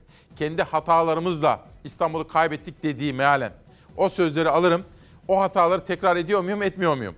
Onu düşünürüm. Ben olsam iktidar mensupları olarak bunu yapardım. Şimdi inatlaşma kavgası bugünün gündem maddelerinden birisi. Konu ne? İstanbul'a yapılacağı söylenen Kanal İstanbul. Cumhurbaşkanı inatlaşarak da olsa yapacağım diyor. İmamoğlu da inatlaşarak olmaz diyor efendim. Buna geçeceğim. İki. Günün siyasi gelişmesi Cumhuriyet Gazetesi'nin manşetinde de okumuştum. Bir seçim planlaması mı var? Acaba hangi stratejiler hayata geçirilecek? Siyaset kulislerinde bunu konuşuyorlar işte. Pek çok fezlekenin içinden Ankara büromuzun bir haberi vardı dün. Galiba Kemal Aktaş'ın haberi. 1300 fezleke varmış parlamentoda. 33'ü ile ilgili acaba neler yapılacak? Ara seçim için mi? Bunu aktaracağım. Bir sonraki gündemde 8'de bir dosya sunmuştum.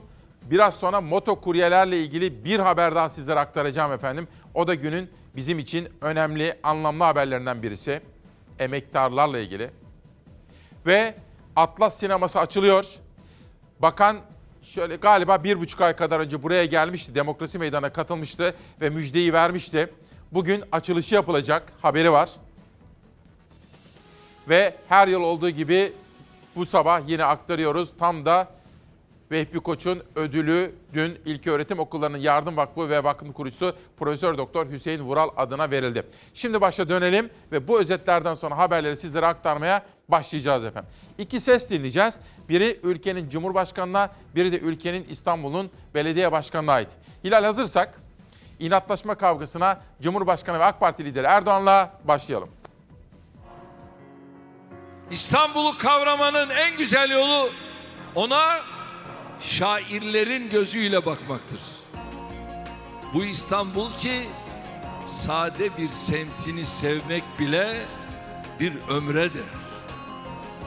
Bu İstanbul ki gözleri kapalı bile dinlenir. Bu İstanbul ki adını göklere yazarsanız düşlerinizden mehtabının kaybolacağından korkarsınız. Bu İstanbul ki zaman mekan aşıp geçmiş sevgilimizdir. Vatanımızdır. Bu İstanbul ki güleni şöyle dursun, ağlayanı bahtiyardır. Bu İstanbul ki iki kıtadaki insanlar gibi sarmaş dolaş olacak semtleri vardır. Bu İstanbul ki rahmetli Aşık Veysel gibi insana seversen olayım yarin dedirtir. Ama İstanbul'u sevmek ne kolaydır ne de bedelsizdir. Bu şehri seviyorsanız önce onun hakkını vereceksiniz.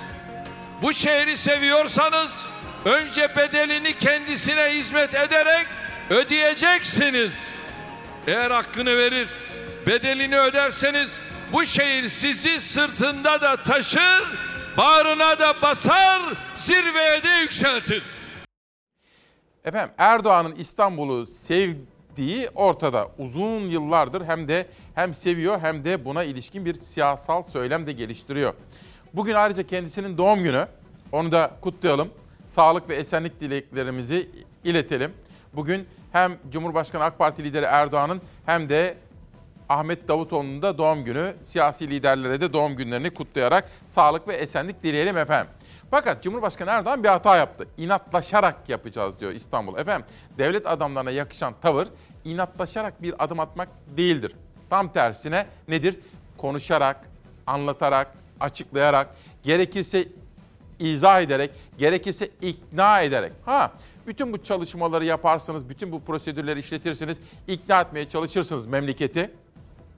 Olmazsa ve gücünüz varsa o zaman yine yaparsınız. O zaman hiç kimsenin bir şey diyecek hakkı kalmaz. Ama devlet nasıl yönetilir sorusu önemli bir sorudur. Cumhurbaşkanı ve AK Parti lideri Erdoğan'a İmamoğlu dün nasıl yanıt verdi? Gündem değiştirme çabası. Ee, inadına diye bir şey olmaz.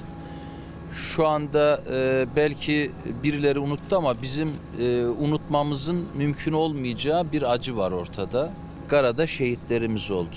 Ee, birilerinin müjde açıklaması daha sonrası niçin başarısız olduk açıklamasına döndüğünün henüz milletin vicdanında cevabı verilmedi. Kesinlikle ve kesinlikle e, insanların bugünlerde yaşadığı o acının dışında bir gündeme taşıma çabası. Ben e, buna alet olmayacağım. İstanbul'da efendim kan almış vesaireymiş başka gündemler yaratmak. E, halbuki bugün işte dediğim gibi şehitlerimizin acısı var. Daha başka gündemler de var. Yoksulluk var. E, işsizlik var. Türkiye tarihinde ilk defa insanlar ekmek kuyruğuna giriyor. Pandemiyle mücadele var. Dolayısıyla bunlar varken beni açıkçası dop dolu, tıka basa dolu kongre sahalarında söylenenler bu şekilde gündem dışı, gündem dışı akılla söylenenler ilgilendirmiyor. Yani çok çok acı e, bunları duymak. Bir de üzülüyorum çünkü neredeyse iki yıl geçmiş bu gündemin üzerinden hala bunların konuşuluyor olması üzücü. E, ama şaşırmıyorum. E, çünkü e, siz de biliyorsunuz ki dört buçuk yıl önceki, beş yıl önceki konuşmaları birebir tekrar eden bir anlayıştan başka bir şey beklemem zaten. Şunu da ifade edeyim. İstanbul'un gündemi başka. Ee, az önce ifade ettiğim gibi. Ama e, İstanbul'la inatlaşmayı hala kendisine marifet görenlere ben 23 Haziran'ı hatırlatıyorum. İstanbul'la inatlat, inatlaşılmaz.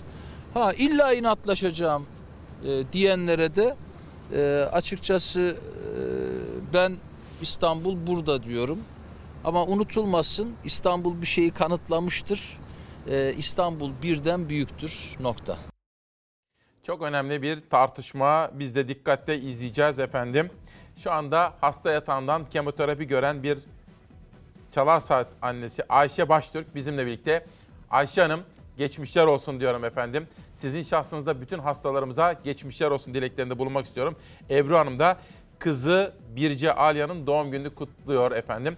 Bu arada Ozan Balaban'la dün konuştuk. Ozan Balaban ve kıymetli eşi Başak Hanım da Siz Çalarsat ailesine çok selamları var. Fenerbahçe camiasının tanınmış ve sevilen isimlerinden biridir diyorum. Ve vekillerin iradesi yok mu haberini okumuştuk. Sözcüye geçelim. İnatla hizmet olmaz manşetini okuduk. Şimdi esnaf haberine geldi sıra. CHP lideri Kılıçdaroğlu iktidara yüklendi. Dükkanı, kahveyi kapatın bu insan nasıl geçinecek? Yurt gezilerine Aksaray'dan başlayan Kılıçdaroğlu çiftçi ve esnafla buluştu. Esnafın pandemide mağdur edildiğini belirtti. Dükkanı, kahveyi, pastaneyi kapattın. Peki bu insan nasıl geçinecek dedi.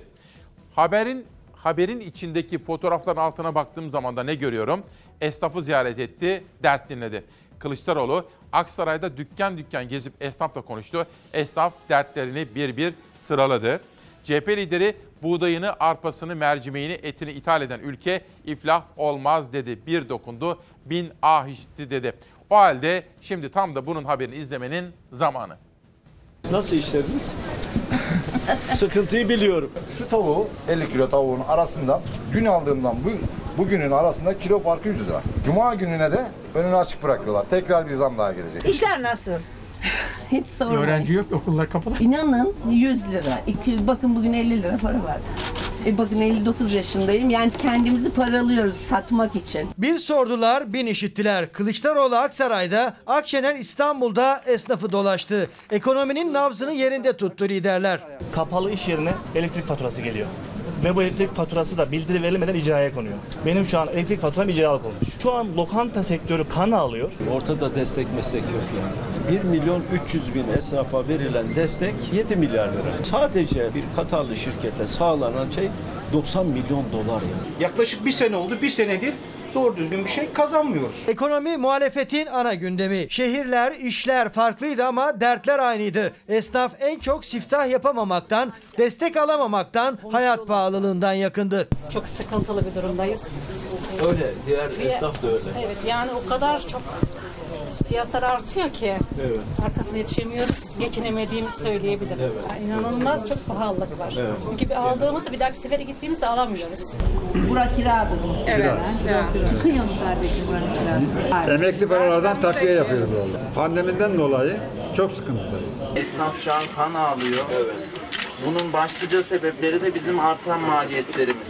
Elektrik, doğalgaz vesaire masraflarımız. Masraflarda hep artış var. Dükkanı sabah açıyoruz, akşam kapatıyoruz. Can çekişiyoruz. Sesinizi duyuracağız. Siz sadece kendi sorununuzu anlatmıyorsunuz aslında. Aynı durumda olan bütün esnafların derdini anlatıyorsunuz. 448 mi? Evet başkanım, perişan oldum. Ödeyemediniz. 5 aydır boştayım, kira var, hepsi yani yapacak bir şeyim yok başkanım. Sadece esnaf değil, çiftçiler de dert yandı. Biz şu suyu iki buçuğa alıyoruz, sütümüzü iki buçuğa satamıyoruz. 1 litre süt 10 lira. Bizden iki buçuğa almıyorlar. Biz mağduruz. CHP lideri Kılıçdaroğlu'nun esnaf turundaysa ilginç diyaloglar yaşandı. Bir dönerimizi tattıracağım başkanım size. Fazla koyma. Yok yok fazla değil. Şimdi ben bunu yiyeceğim diyecekler ki Kılıçdaroğlu malı götürdü. Afiyet olsun. Bundan mı götürmüş oluyorsunuz? ya ağzımızı açıyoruz bir sürü laf çıkıyor. Esnafa devam edeceğiz. Efendim biz gazetecinin olduğu gibi siyasetçinin de mutlaka halkımızın arasında olmasını, çarşıda, pazarda, tarlada, atölyede olmasını, esnafımızın yanında olmasını istiyoruz. Özlem Çerçioğlu aradı. Aydın Büyükşehir Belediye Başkanı. Siz Çalarsat ailesine de selamları var. CHP Aydın Kadın Kolları Başkanı Ayşe Özdemir'e Cumhurbaşkanı Erdoğan hakaretten 11 ay 20 gün hapis cezası verildi. Ancak henüz yargılama devam ediyor. Tutuklama olmuş değil efendim. Hukuki süreç devam ediyor. Onun da altını çizelim diyelim. Sözcüden Türkiye'ye geçiyorum.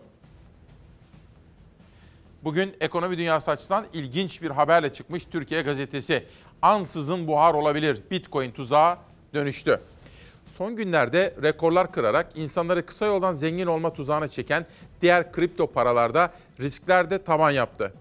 Yükseldiği hızla çakılan Bitcoin geride binlerce mağdur bırakıyor. Türkiye'de 1 milyonu bulan yatırımcıların da şikayeti arttı.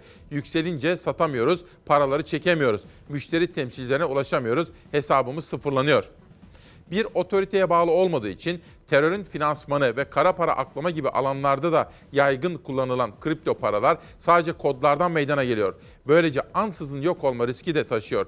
Bu tehlike Türkiye'yi yakından ilgilendiriyor. Çünkü ülkemiz Nijerya, Vietnam ve Filipinlerin ardından dünyada en fazla trafiğin döndüğü dördüncü bölge konumunda diyor.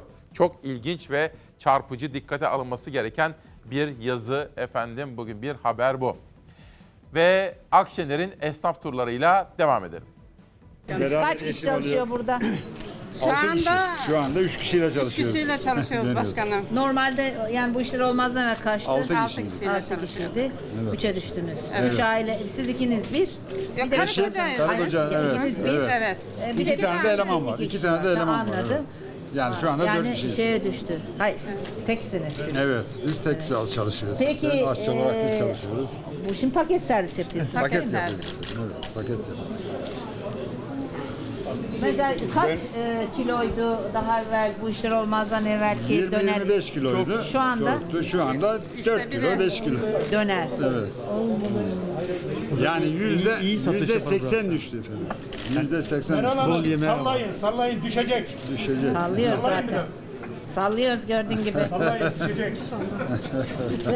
Bacanağım olur. Oldum sağ olun. Evet. Silkele başkan düşecekler. İnşallah, inşallah. Damattan devam. Ondan sonra Ondan sonra destekliyorum başkanım devamlı sizleri. Allah razı olsun. Sağ Televizyonda olun. hep dinliyorum konuşmalarınızı.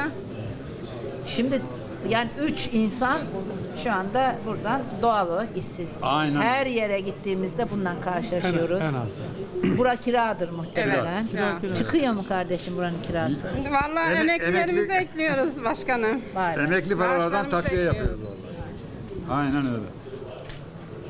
Emekli maaşlardan takviye yapıyoruz. Kredi borcunuz var mı? Var. Var. Esnaf ve Esnaf ve sanatkarlara var. sanatkarlardan kredi borçlarımız var. Borçsuz insan var mı? Sordunuz mu? Ben e, ona bak özel olarak soruyorum. Evet. Hiç rastlamadım Ya. daha. Hiç rastlamadım. Ya. Ve esnafın durumu bu. Sırada 65 yaş üzerindeki çok değerli, kıymetli büyüklerimize ilişkin bir haber var efendim. Tabii şunu da söyleyeyim. Pandemi koşullarında seyahat edemiyoruz. Normalde gidip üniversitelerde, sivil toplum örgütlerinde konuşmalar yapıp sizlerle kaynaşmayı seviyorum. Fakat pandemi koşullarında uzaktan internet aracılığıyla yapıyoruz. İki gün önce sizlere Kagider'in toplantısından bahsetmiştim. Sonrasında bir de Samsun Rotary Kulübü, Kulübü'nün davetiyle bir konuşmaya katıldık. Daha doğrusu bir böyle açık oturum gibi bir şey yaptık. Buradan bütün Karadeniz'e, Samsun'a da sevgilerimizi yollayalım. Samsun Rotary Kulübü, Kulübü 50 küsür yıllık, galiba 57 yıllık bir oluşumdu. Ve çocuklarımızın internete ve tablete erişimi konusunda bir kampanya başlattılar. Benden de bu kampanya konusunda destek istemişlerdi. Ben de bu vasıtayla kendilerine gösterdikleri duyarlılık ve hassasiyet için teşekkürlerimi iletiyorum efendim. 65 yaş üzerindeki büyüklerimizle ilgili bir haber ama önce şu kitabı da tanıtmama izin veriniz. 99 ben Altay Özbek bir şiir kitabı Zuzu Kitabevi'nden çıkmış efendim. Bunu da bu vesileyle tanıtmış olalım. Bir kitap daha tanıtayım izin verirseniz. En sevdiğim bölümlerden biri yerel gazete. Bir de kitap bölümü. Halil Güles Fesligiller kitabı da bir roman. O da yeni çıkmış elime imzalı olarak gelmiş efendim. Nereye gidiyoruz? 65 yaş üzerine gidiyoruz. Sağlık Bakanı yaptığı açıklamalar. Özellikle ikinci aşıdan iki hafta sonra yani 42 gün sonra koruyuculuğu başlıyor.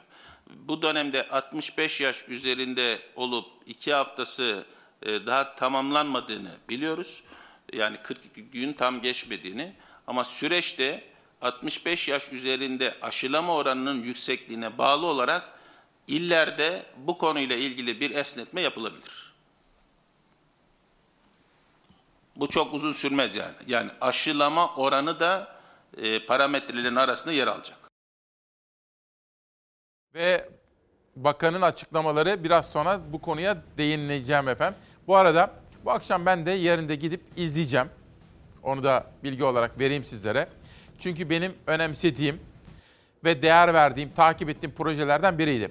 Böyle bir buçuk belki de iki ay kadar önce buraya gelmişti bakan, Kültür ve Turizm Bakanı Sayın Mehmet Ersoy. Burada o müjdeyi vermişti. O günlerde Atatürk Kültür Merkezi'ni konuşuyorduk. Ankara'daki yapılan çalışmaları konuşuyorduk. Tiyatro salonları, opera salonlarını anlatmıştı. Bir de Atlas Sineması'nı anlatmıştı. Vatana millete hayırlı olsun. Bu akşam açılışı yapılıyor.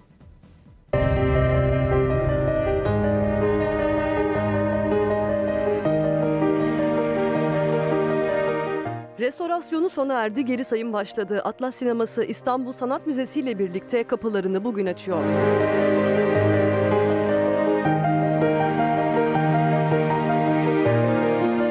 Turizm Bakanı Mehmet Nuri Ersoy, İsmail Küçükkaya ile Çalar Saat'i duyurmuştu. İhtişamının korunduğu tarihi sinemanın açılacağı haberi heyecan uyandırdı. Bina ince temizliğine kadar yapıldı. Her şeyle hazır. Söz verdiğimiz tarihe de yetiştirdik. İki yıllık süren bir restorasyon. Tavanlarını bile görmek için bir gününüzü ayırırsınız. Bakan Ersoy, restorasyon çalışmalarına dair detayları paylaşırken binanın ihtişamının korunduğunu, büyük bir titizlikle çalışıldığını anlattı. Sadece tavanlar için bir gününüzü ayırırsınız diyen Bakan Ersoy, sinema müzesi hakkında da bilgi verdi. Dünyanın sayılı müzelerinden biri olacak. Artı Atlas sineması da 1948'den kalma. Niye sayılı? Ne olacak Ee, mesela? İçindeki e, bir bina çok güzel, çok büyük. Estetik bir bina. Eski bina ama esas içindeki ürünler. Yani içinde sergilediğimiz ürünler Karagöz Hacivat döneminden başlayarak İstanbul günümüze kadar geliyor. içinde çok değerli ürünler var. Ee, onları dünyanın her tarafından topladık, getirttik. Sanat dünyasında heyecan yaratan Atlas Sineması'nın görkemli binası bugün açılış töreniyle davetlere kapılarını açacak.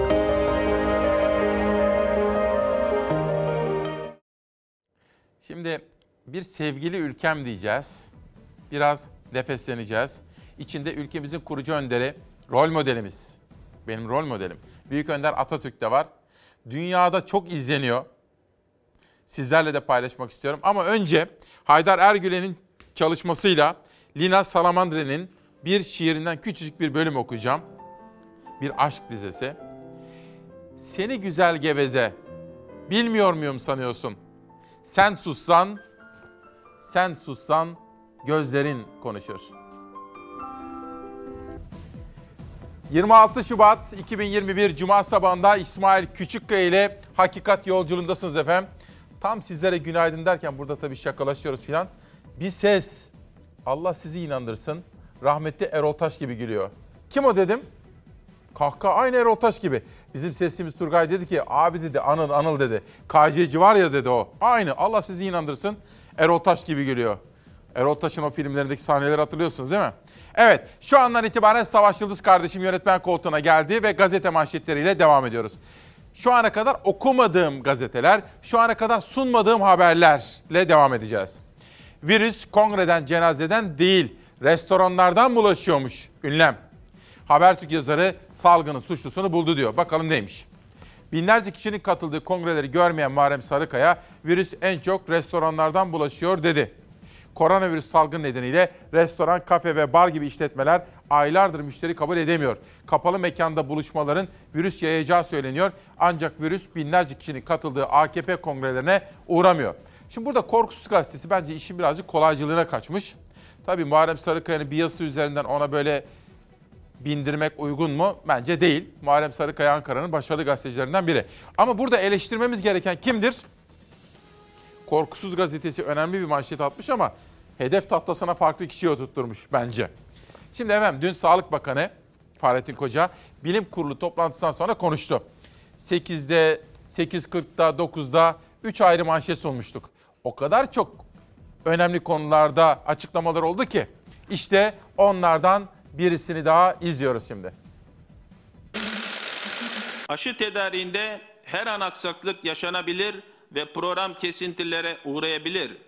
Bunu yaşama, yaşamamanın tek yolu kendi aşımızı üretmektir. Dünyada süren aşı tedarik sorunlarını aşı savaşı diye tanımlayan Sağlık Bakanı tedarikte her an aksaklık yaşanabilir dedi. Yerli aşının önemine dikkat çekti ve Türkiye'nin yerli aşıda hangi noktada olduğunu anlattı. Nisan ayında e, faz 2'nin biteceğini ve Nisan sonuna doğru da faz 3 safhasına geçebileceğimizi düşünüyorum.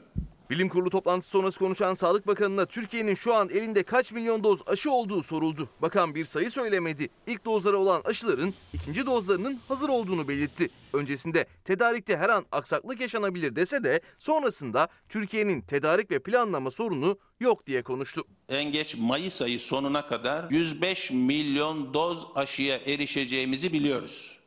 Çin merkezli Sinovac'la 100 milyon doz aşı için anlaşma imzaladığı açıklanmıştı daha önce. Diğer ülkelerde üretilen aşılarla ilgili de bilgi verdi Sağlık Bakanı. Türk bilim insanlarının geliştirdiği BioNTech Pfizer aşısının da ilk partisinin 10 gün içinde geleceğini söyledi. BioNTech ile ilgili 4,5 milyon olarak netleşti. Mart ayı sonuna kadar. İlk 800 bin doz aşı da muhtemelen 10 gün içerisinde gelmiş olacak. Bakan Koca Türkiye'nin Rus aşısı ve İngiltere'de üretilen aşıyla da görüşmelerinin devam ettiğini duyurdu. Ancak doz sayısına değinmedi. Ne zaman o aşıların geleceğine de. Rus aşısıyla ilgili Türkiye'de toksikolojisi başladı. Üretim dahil olmak üzere e, bunu gerçekleştirecek firma dahil bütün hazırlıklarını yapıyor. AstraZeneca ile ilgili de bugünlerde daha yoğun bir şekilde yakın görüşüyoruz. Bir iki hafta içerisinde bir ön sözleşme imzalanabilir. Bakan dün o kongrelerle ilgili soruda çok zorlandı. İki arada bir derede ne söylese olmuyor. Bir gün önce de cenazeyle ilgili özür de dilemişti. Dün bakanın yerine olmak istemezdim doğrusu efendim. Bir soru sorabilir miyim? Bugünün Türkiye'sinde emeklinin durumu nasıl? Emeklinin durumu. İşte şimdi onun haberi var. Bugünün Türkiye'sinde diyorum Esra Gülşah aşı olamıyoruz. Öğretmenler randevu alamıyor diyor bakın Esra Gülşah Twitter'da bana yolladığı mesajda. Ve ekonomiye de bakacağız. Dolar yeniden bir ateşleni verdi. 7'nin altına da kadar düşmüştü fakat tekrar bu tartışmalar, polemikler, inatlaşmalar gelince risk primi artınca dolar yeniden 7.30-7.40'lara doğru gitmişti. Dolar haftalık bazda %5 arttı. Risk arttı, kur yükseldi. Bu da Pencere gazetesinin bu sabahki haberi. Sorumu tekrar ediyorum. Ey kıymetli Çalar Saat ailesi. Bugünün Türkiye'sinde emeklinin durumu nicedir?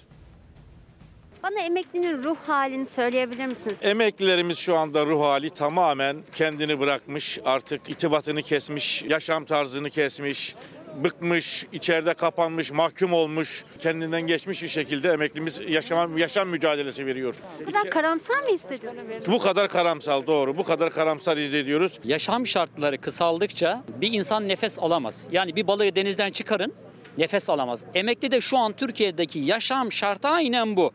Sudan çıkmış balık gibi misin? Aynen sudan çıkmış bir balık gibiyiz. Sudan değil belki ama marketten çıktığında nefesi kesiliyormuş gibi hissediyor emekli. Ruh durumunu da bu örnekle özetliyor. Onları daraltan, bunaltan enflasyon. Kira, elektrik, doğalgaz gibi giderlerle ama özellikle de gıda fiyatlarındaki artışla mücadelede yenilen taraftayız diyorlar. Yenik durumdadır. Çünkü maaşlar yetersizdir. Piyasada yapılan zamlar %30, %45'i bulmaktadır. Ama maaşlara yapılan zamlar %8'de %7'lere de kalıyor. En son ne kadar aldınız beyaz peynir? Beyaz peynir 45 aldım. 1 litre sıvıya 20 lira zam gelmiş. Bana 100 lira zam vermişler. Zamın dörtte birini sadece yağa vermişim yani. Balığa bakıyorsunuz balık yok. 40 lira olmuş israfetin kilosu. Yani ben bir emekliyim. İnanın alamıyorum. Ee, benim e, üniversiteyi bitirmiş çocuğum var. İş, işsiz. Beslenme düzeniniz değişti mi? Ya şimdi tabii beslenme biz karnımızı doyuruyoruz diye düşünüyorum. Yani beslenme ayrı bir dünya. Çünkü emeklinin aldığı aylık ortalama 2000 lira.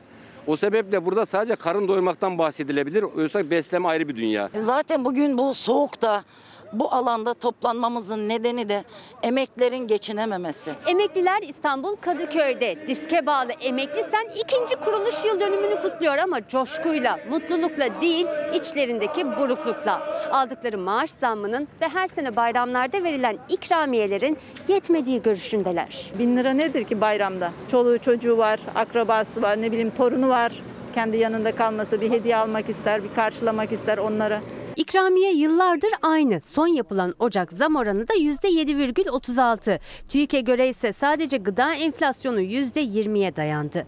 Özellikle 65 yaş üstü emekliler bir yıldır hem evlerde yasaklara uyup salgınla mücadele ederken diğer yandan da ekonomiyle mücadele verir haldeler. Sokağa çıkmak da para affedersin. Ben dün emekli dostumuzun birisi gözümle canlı şahit oldum. Çöpte ekmek arıyor ve ararken ekmeği şeyini indirdi maskesini ekmeği aldı ağzı beni görünce göz göze geldiğimiz anda a, utandı. Biz yıllarca vergimizi ödedik. Biz emekliğimizde rahat etmek istedik. Bizi burada pandemi değil açlık öldürecek. Bu akşamları haber kanallarındaki tartışmaları izliyor musunuz efendim? Bir gün oradaki konuşmacıların bu emekliyle ilgili konuştuklarını gördünüz mü? İşçiyle ilgili, motor kurye ile ilgili, işsiz gençlerimizle ilgili. Bunların konuşulması gerekmiyor mu acaba? İşte biraz konuşalım. Sedat Oğuz, Bugünün Türkiye'sinde emekli bitkisel hayatta diyor. Merhabalar ben Barış, garsonluk yapıyordum. Virüsten dolayı işimi kaybettim. Aylardır işsizim, kiraları ödeyemedim, evden atıldım. O televizyon kanallarında hiç böyle bir şey duydunuz mu efendim? Gülşen, İsmail Bey aylardır sınav sonucumuzda atanmayı bekleyen biz öğretmenlere 20 bin atama yapılacak dediler. Büyük bir belirsizlikle diyor atama istiyoruz 60 bin. Peki bugünün Türkiye'sinde hiçbir gelir olmayan emeklilikte yaşa takılanın durumu ne olacak? İşte bunların konuşulması gerekiyor efendim. Ama bunların konuşulmasını istemiyorlar. Bunların yerine o ona ne dedi, bu buna ne dedi, böyle olursa siyaseten ne olur? Halkı ne kadar ilgilendiriyor? Size bırakıyorum. Bugünün Türkiye'sinde Çalar Saat gazetesini aktaracağım. Efendim bugün de haber masasında bana yardımcı olan 3 arkadaşım vardı. Haber yapan 3 arkadaşım. Ezgi Gözeger, Zafer Söken, Beyza Gözeyik vardı. Şu anda Savaş Yıldız kardeşim yönetmen koltuğunda. Kameralarda Yunus kardeşim var, İsmail kardeşim, rejideki, kurgu servisteki bütün ekip arkadaşlarım. Danışmanım Nihal Kemaloğlu. Editörüm Zeray Kınacı ve gazeteyi de çizen Orkun Özgül. Bütün emeği geçen ekip arkadaşlarım adına şahsım ve kanalımla birlikte her birine teşekkür ediyorum efendim. Ve sizlere, siz kıymetli Çalar Saat ailesine. İşte manşet. Türkiye onaylamayan tek G20 ülkesi. Bu da nedir diyorsanız bu bizim geleceğimizdir efendim. Paris İklim Anlaşması'nı onaylamayan dünyadaki 6 ülkeden biri Türkiye maalesef. Ki öbür ülkeler de işte Irak gibi ülkeler.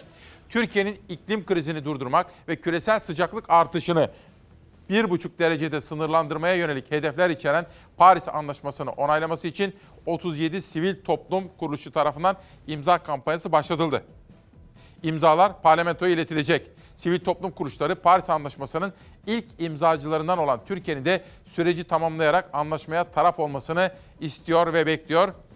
Neden biliyor musunuz? Çünkü ülkemiz güzel. Ama soru şu.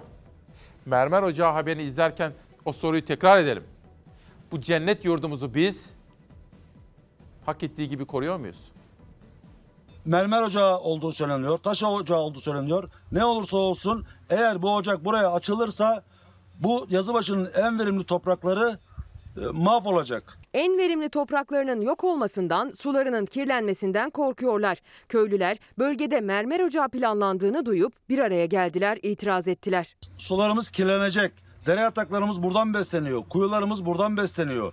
Her şeyimiz, canımız, ciğerimiz burası, bu topraklar. İzmir'in Torbalı ilçesinde yapılmak istenen mermer ocağı köylüyü ayağa kaldırdı. Yazıbaşı mahallesinde bir firmanın açmak istediği mermer ocağı için ÇED süreci başlatıldı. Bu tepe bizim köyümüzün kuzeyine düşen, e, köyümüzün kuzey rüzgarlarını aldığı, dere yataklarının, kuyularının besle- beslendiği, su yataklarının bulunduğu, Ege'nin en kaliteli zeytinyağının çıktığı yerler. Mermer ocağının 94 yıl işletileceği ve verimli tarımsal araziden toplam 111 milyon metreküp malzeme çıkarılacağı öne sürüldü. Eğer bunda bu taş ocağı buraya yapılırsa bu bir katliamdır. Doğa katliamıdır. Buna biz dur demek için buradayız. İnşallah buna dur diyeceğiz. Sonuna kadar mücadelemizi devam ettireceğiz. Köylü, çoluğumuz çocuğumuz ileride bizden hesap sorar diyerek mermer ocağı projesine karşı çıkıyor ve projeye izin verenlere sesleniyor. Bu zeytin ağaçları, bu tabiat, bu doğa hepimizin. Çevre haberleri tam 8 yıldır Fox'tayım ya ben Çalar Saat'te. Bizim hiç vazgeçmediğimiz konulardan biridir efendim. Bu arada sesçimiz Turgay'a teşekkür ediyorum emekleri için. Ve ayrıca teknik yönetmenimiz Latif abi. Tam bir Van canavarıdır. Latif abimize de emekleri için teşekkür ediyorum. Şimdi bu paylaşımı dün görmüştüm. Armağan Çağlayan eğlence programları televizyona geri dönüyor diye seviniyorum. Ama keşke içine biraz fikir koysanız diyor. TRT Müzik, Kral TV var zaten. Çok istesek onları seyrederiz. Hani bugünlerde böyle müzik programları tekrar başladı. Armağan Çağlayan da popüler kültürü iyi bilen bir isimdir. İrem Çiçek bu neymiş bakalım. Ülke bizim, siz evinizde oturun der gibi bir fotoğraf bakın. Gerçekten de olmuyor efendim. İktidardaki isimlerden olsam buna üzülürdüm efendim ve bu duruma düşmek istemezdim. Bakın bir fotoğraf daha. Sağlık Bakanı'na kongrelerdeki kalabalık soruldu. Bakan Koca bulaşıcılık bilgilendirmemizde bir değişiklik yok dedi. Bakanın zor durumda kaldığının anları. Gerçekten de Sağlık Bakanı yerine olmak istemezdim dünkü durumda. Çünkü çok çalışıyor. Çok çaba harcıyor. Bakın bazıları kızıyor ona tamam anlıyorum da neden kızdığınızı eleştirdiğinizi anlıyorum. Ama Pandeminin başladığı günden itibaren dur yok, durak yok, uyku yok. Ama keşke gücü daha fazla olsaymış değil mi? Ama yok o kadar işte. Fakat hani engelleyemiyor partisinin kongreleri. Ne yapabilir ki? Bugünün Türkiye'sinde Çalar Saat'te işte manşetler. Sabah başyazarı Mehmet Barlas. Aslında bilim kurulu veya Bakan Koca ne derse desin AK Parti kongrelerindeki kalabalıklara bunların güçleri yetmiyor diyor bakın. E doğru. Gücü yetmiyor. Yoksa bakana kalsa herhalde yapmayalım derdi. CHP'li Canan Kaftancıoğlu cezaevinden daha güçlü çıkacağım diyor. Bugünkü Independent Turkish'te gördüğüm cezaevine girerse içeride daha güçlü olacağına dair bir demeci var bugün. Ahmet Hakan da bugün Hürriyet 2 yazısında bu konuda yazmış ve Canan Hanım'a diyor ki özellikle yabancı bazı medya kuruluşlarının gazına gelmeyin diyor bugünkü yazısında. Aytun Çıray, Londra'daki işi olan bir arkadaşımla konuştum. Kapatılma kararı alınınca her iş yeri için hesabına 26 bin sterlin yatmış. Tekrar ediyorum. Bir esnaf kapatılınca her iş yeri için 26 bin sterlin yatırmışlar. Elektrik ve su gibi giderleri devlet üstlenmiş. Her çalışana ayrıca 2 bin sterlin verilmiş. Bunlar formalitesiz gerçekleşmiş. Yani olduğu gibi yapmışlar. AKP iktidarı ise 5 müteahhiti korudu diyor efendim. Devam edeceğim ama sizlere bugün emekçi kardeşimin, alın teriyle çalışan işçi kardeşimin dertlerinden çok bahsedeceğimi söylemiştim. 8 kuşağında haber sunmuştuk. Yeni bir manşet daha hazırladık. Motokuryelerle ilgili. Ee, Bu duyduğunuz sesler bizim ekmeğimizin sesi. Ee, Biz bu sesler sayesinde evimize ekmek götürüyoruz. Motokuryeler var ama yoklar. Motorun sesini sokakta duyarsınız. Evinize geldiklerinde görersiniz ama devletin kayıtlarında motokurye yok. Trafikte de resmi kayıtlarda da görülmemekten şikayetçiler. Resmi kayıtlara göre 98 bin motokurye var. Ancak gerçek sayılarının 900 bine yakın olduğunu dile getiriyorlar. İki teker üzerinde ve zaman baskısı altında çalışan motokuryeler sık sık kayıplar veriyor. 9 Mart'tan bugüne 187 kurye kaybettik. Bu çok büyük bir rakamdır. İnsanın ön planda olduğu bir ülkede, e, bir dünyada bu kadar ölüm devlet tarafından, hükümet tarafından dikkat çekmesi gerektiğini düşünüyorum. Salgına rağmen ev ev kapı kapı dolaşıp paket dağıtmaya devam ettiler. Ancak çoğunun sigortası ödenmiyor, günlük yevmiye usulüne göre çalıştırılıyorlar. Pandemi döneminde iş yükleri yaklaşık 3 kat arttı. İçinde üniversite mezunları çok, arkeoloğu var, sosyoloğu var, atanamayan öğretmeni var. Herkes var bu kesimde. Herkesin bir evde bir çocuğu var. Akşam o çocuğuna huzurca sarılmak istiyor. Ama bunu yaparken de bir evi bir geçindirmek zorunda. Tüm Anadolu Motosikletli Kuryeler Federasyonu Ankara'da CHP Genel Merkezi önünde duyurdu sesini. Sesimize ses olduğunuz için, bizim e, yarayan kanamıza e, merhem olduğunuz için, gereken yerlere sesimizi duyurduğunuz için çok teşekkür ederim. Sıkıntısı olan bütün vatandaşların sesi olmak bizim görevimiz. İsteyen herkesin motokurye olarak çalışmasının önüne geçilmesi mesleki kaliteyi artırır diyor motokuryeler. Mesleki yeterlilik belgesi zorunluluğu getirilmesini talep ediyorlar. Yüksek tehlike grubundaki meslekler arasında değerlendirilmek istediklerini söyleyen motokuryeler müşterilerdense anlayış bekliyor. Buradan evlerinde karnı acıkıp telefondan programa girip yemek siparişi veren insanlara sesleniyorum. Tamam siz karnınızı doyuracaksınız ama biraz vicdanlı yorum ve puanlama yapın. Ölüyoruz biz. İşçilerle ilgili haberler, esnafa ilişkin manşetler, işsize ilişkin yorumlar ve sıra geldi. Çok daha yine önemli konulardan birine devam ediyorum. Bugünün Türkiye'sinde Kültür ve Turizm Bakanı Ersoy restorasyonu tamamlanan Tarihi Atlas Sineması kapılarını açacak. Ben de sizler adına bu akşam orada olacağım efendim. Gelişmeleri izleyeceğim. Pazartesi kulis bilgileriyle sizlere aktaracağım. Takipçisi olacağıma söz verdiğim bir projeydi. Güven Sak, Türkiye'nin artık 21. yüzyıla ait bir gündeme şiddetle ihtiyacı var. Bugünkü gündem olduğu gibi dünden kalma. Çocuklar o nedenle bu memleketten gitmek istiyor. Yarınlarını göremiyorlar. Bakın üniversiteden bir akademik kimlik çocuklarımıza bir umut, bir gelecek sunmamız gerektiğini söylüyor. Çünkü çocuklarımız bu ülkeyi terk edip gitmesinler. Güven Hoca haklı. Kılıçdaroğlu Aksaray ziyarette konuştu. Çiftçilere seslendi. Sözüm var. O faizlerin tamamını sileceğim. ana parayı ödeyeceksiniz. Bunu söylüyorum kızıyorlar. Ne yaparlarsa yapsınlar inandığım yoldan beni döndüremeyecekler diyor. Çiftçi demişken stratejik planlama lazım. Değil mi? Hem Orhan Sarıbal bir çiftçi, parlamenter hem de dün burada ağırladığımız Sayın Mustafa Destici bir çiftçi, bir parlamenter, bir genel başkan ne söylüyorlardı? Tarımsal üretim stratejik bir planlamayla olur. Yani böyle herkes gelişi güzel kafasına göre yapmaz. Tarım Bakanlığı bunun için vardır. Çiftçiye, köylüye, üreticiye yardımcı olsun ve onu desteklesin diye vardır efendim. Ve belediyeler de bu konuda devreye girmek zorunda kaldılar. 40 kuruşa satamıyoruz biz bu patatesi. 40 kuruşa. 40 kuruşa satamıyoruz. Tüccar yok. Tüccar yok, alıcı yok. Çiftçinin satamadığı patatesi satın aldılar, ihtiyaç sahiplerine dağıttılar. Hem ihtiyaç sahibi hem de üretip de zarar eden çiftçi kazandı. Bugün e, battaniye ve patates e, dağıtıyoruz. 10 ton e, patatesi aldık. E, 5'er kiloluk torbalar halinde gerçekten ihtiyaç sahiplerine geçen haftadan itibaren dağıtmaya başlamıştık. Kemalpaşa Belediyesi Ödemişli üreticiden 10 ton patates satın aldı. Pandemi döneminde ihtiyaçları katlanan yoksullara bir nebze katkı sağlamak için patatesler dağıtıldı. Ödemiş Gereli Köyü Tarımsal Kalkınma Kooperatifinden alındı patatesler. Patatesiyle meşhur Ödemiş'te küçük üretici masrafını karşılayamadığı için patates üretiminden uzaklaşıyor. Daha çok yem bitkisi üretmeyi tercih ediyor küçük çiftçi. Çünkü satış garantisi var. Yem bitkilerindeki giderler bir patates ürünü gibi değil. Onun için küçük çiftçiler bu tür şeylere yöneldi. Niğde ve Aksaray'daysa maliyetine bile satamayınca çiftçi patatesi depoladı. Ancak depodaki patates çimlenmeye, çürümeye başladı. Dökelim vekilim. Battık zaten. Görüldüğü gibi artık patates depoda çimlenme noktasına geldi. Bir kısım patatesi kurtarmak mümkün. Çiftçi maliyetini kurtarmak için kapı açılmasını beklerken belediyelerden patates alımları haberleri gelmeye devam ediyor. Son olarak İzmir'in Kemalpaşa ilçe belediyesi Ödemişli üreticinin ürettiği patatesten 10 ton satın aldı.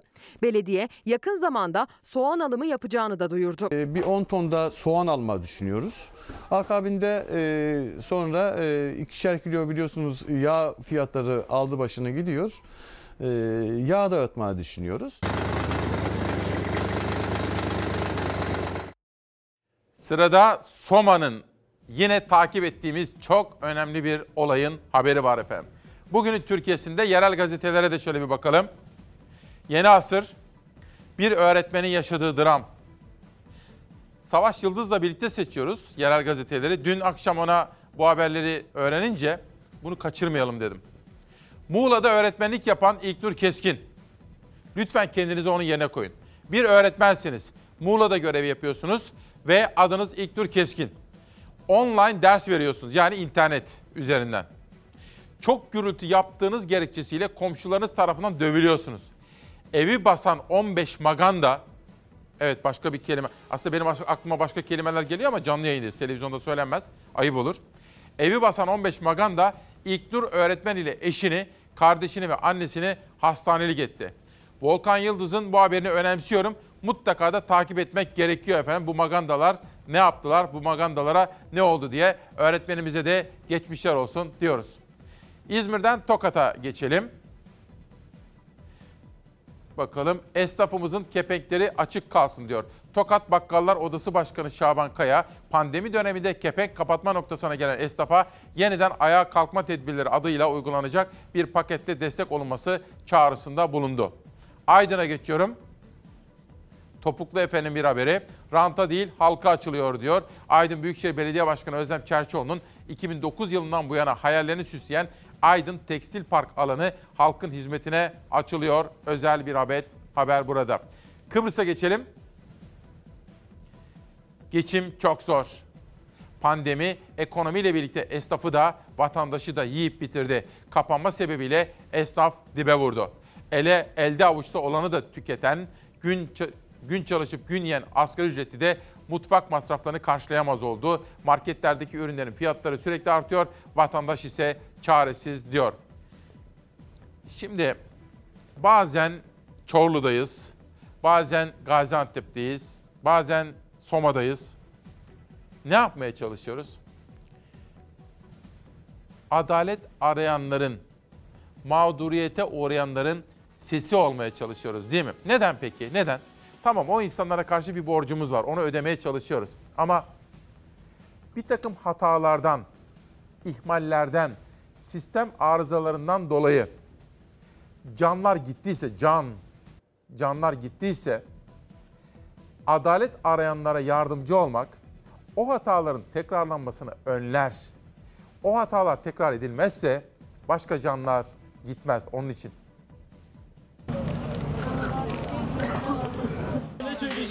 Şimdi içeride kalan kimse yok. Yargılama yeniden yapılacak. Ancak tutuksuz yargılanacaklar ve ağır cezalar almayacaklar. Adalete güvenimiz kalmamıştır. Adalet 301 madenciyle beraber göçükte kalmıştır. Yargıtay'ın verdiği bozma kararını değiştirmesine hem Soma faciasında yakınlarını kaybeden aileler hem de siyasetçiler böyle tepki göstermişti. Aile avukatları Anayasa Mahkemesi'ne başvurdu, yeniden yargılama istedi. Biz devletten de bir şey istemiyoruz. İhale istemiyoruz, gemi istemiyoruz, fabrika istemiyoruz. İsteseydik devlet bizi bulurdu ama biz devletten adalet istiyoruz. Maalesef bugün adaleti mumla arıyoruz. 13 Mayıs 2014'te Soma'da yaşanan maden faciasında 301 madenci hayatını kaybetti. Yaklaşık 7 yıllık yargılama sürecinde sorumlular arandı. Ancak Şubat ayının başında tutuklu olan 4 sanık da tahliye edildi. AK Parti'yi finanse eden maden şirketi 7 yıl sonra sihirli bir elin dokunmasıyla yargı oyunlarıyla cezalardan kurtuldular, serbest kaldılar. Daha önce yerel mahkemenin verdiği cezayı az bulan Yargıtay Ceza Dairesi verdiği bozma kararını 3,5 ay sonra değiştirdi. Sanıkların daha az ceza almalarına ve tahliye olmalarına yol açacak ceza istemleriyle yargılanmalarını istedi.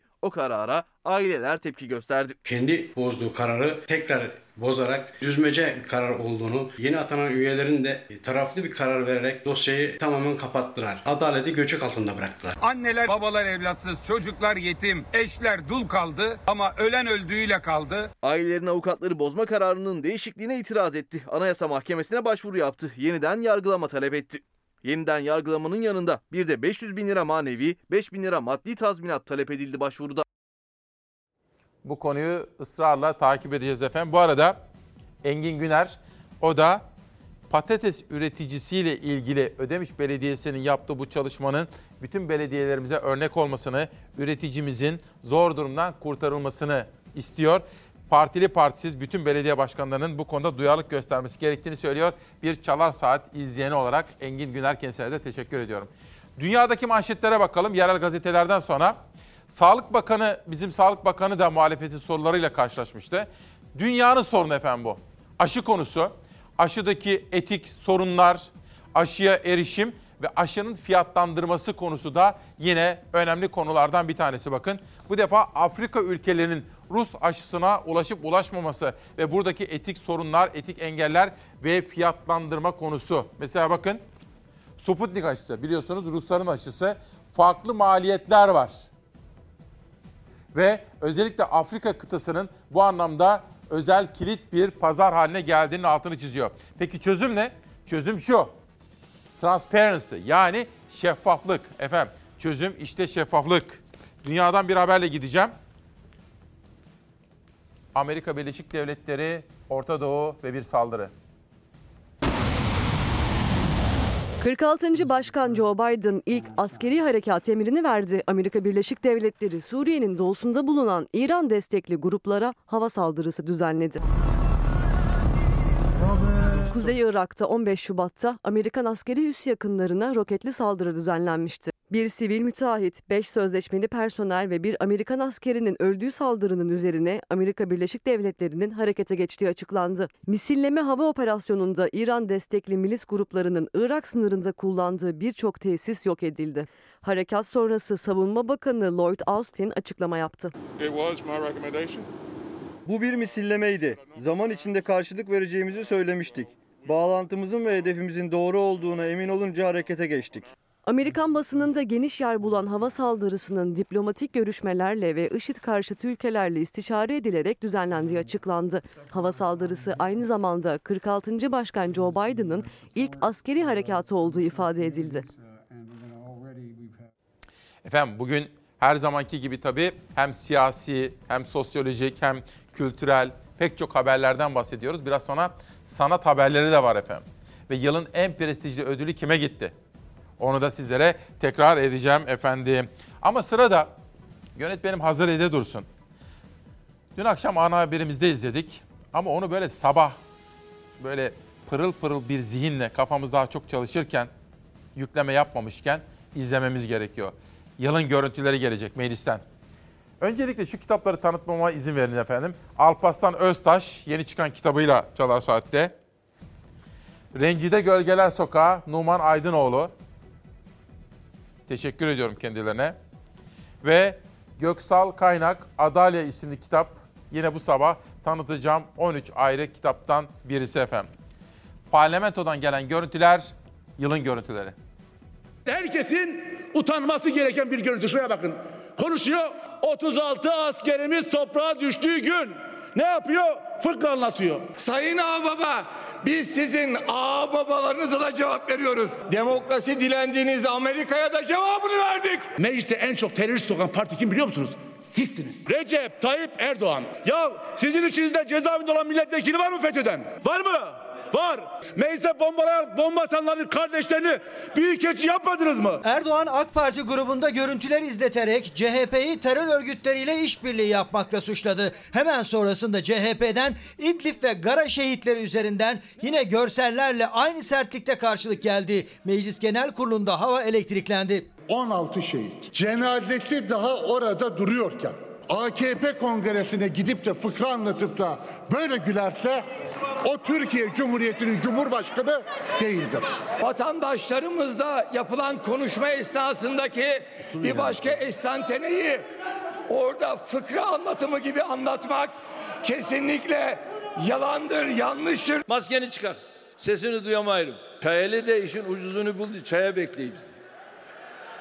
Kongre nedir ya?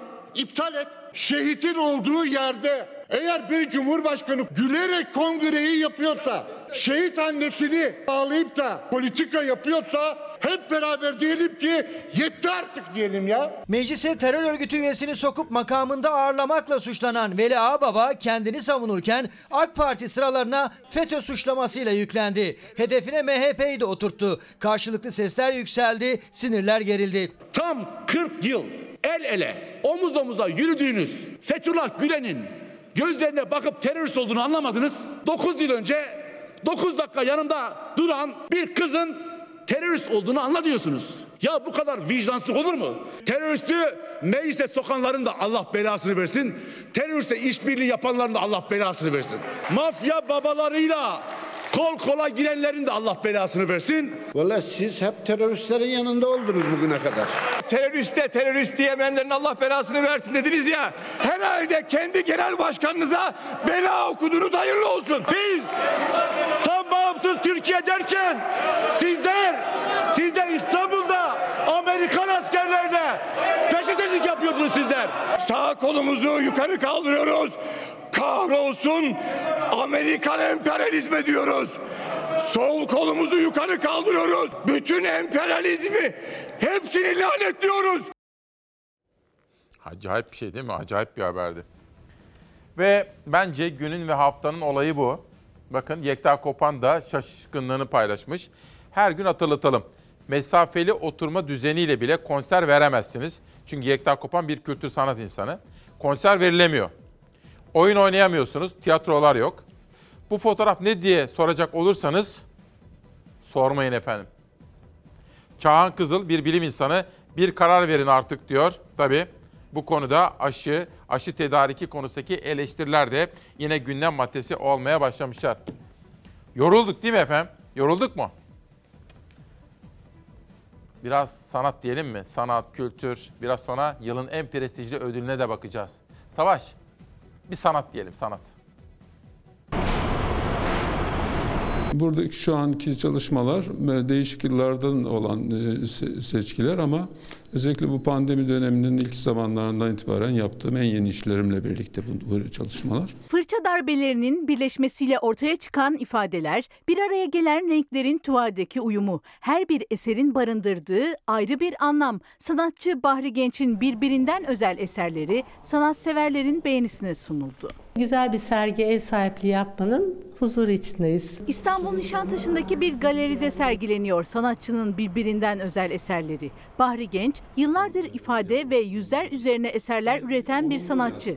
Fırça darbeleriyle dokunduğu tuvallerde her bir eserinde ayrı bir yüz, ayrı bir anlam ortaya çıkarıyor. Daha çok portreleri çok sevdiğim için insan yüzleri beni daha çok çekti. Daha çok o, o, o ifadeleri, duyguları renklerle, biçimlerle ifade etmek için uğraştım. Çağdaş bir portre yorumcusu olarak düşünüyorum ben e, Bahri Genci ve gerçekten inanılmaz güzel soyutlamalarla bakarken resme e, resimden uzaklaştıkça ya da yaklaştıkça farklı bir realiteyle karşılaşıyorsunuz. 1990 yılında kişisel sergilerine başladı Bahri Genç. Ardından Türkiye konulu resimler yapması için Düsseldorf'a davet edildi. Eserleri bugüne kadar İstanbul Basın Müzesi, İzmir Devlet Resim ve Heykel Sergisi ve daha birçok yerde Türkiye'nin önemli koleksiyonlarının arasında yer alıyor. Yüz Rönesanslarıyla Dans isimli resim sergisi ise 20 Mart'a kadar Nişantaşı'ndaki bir sanat galerisinde sanatseverlere açık.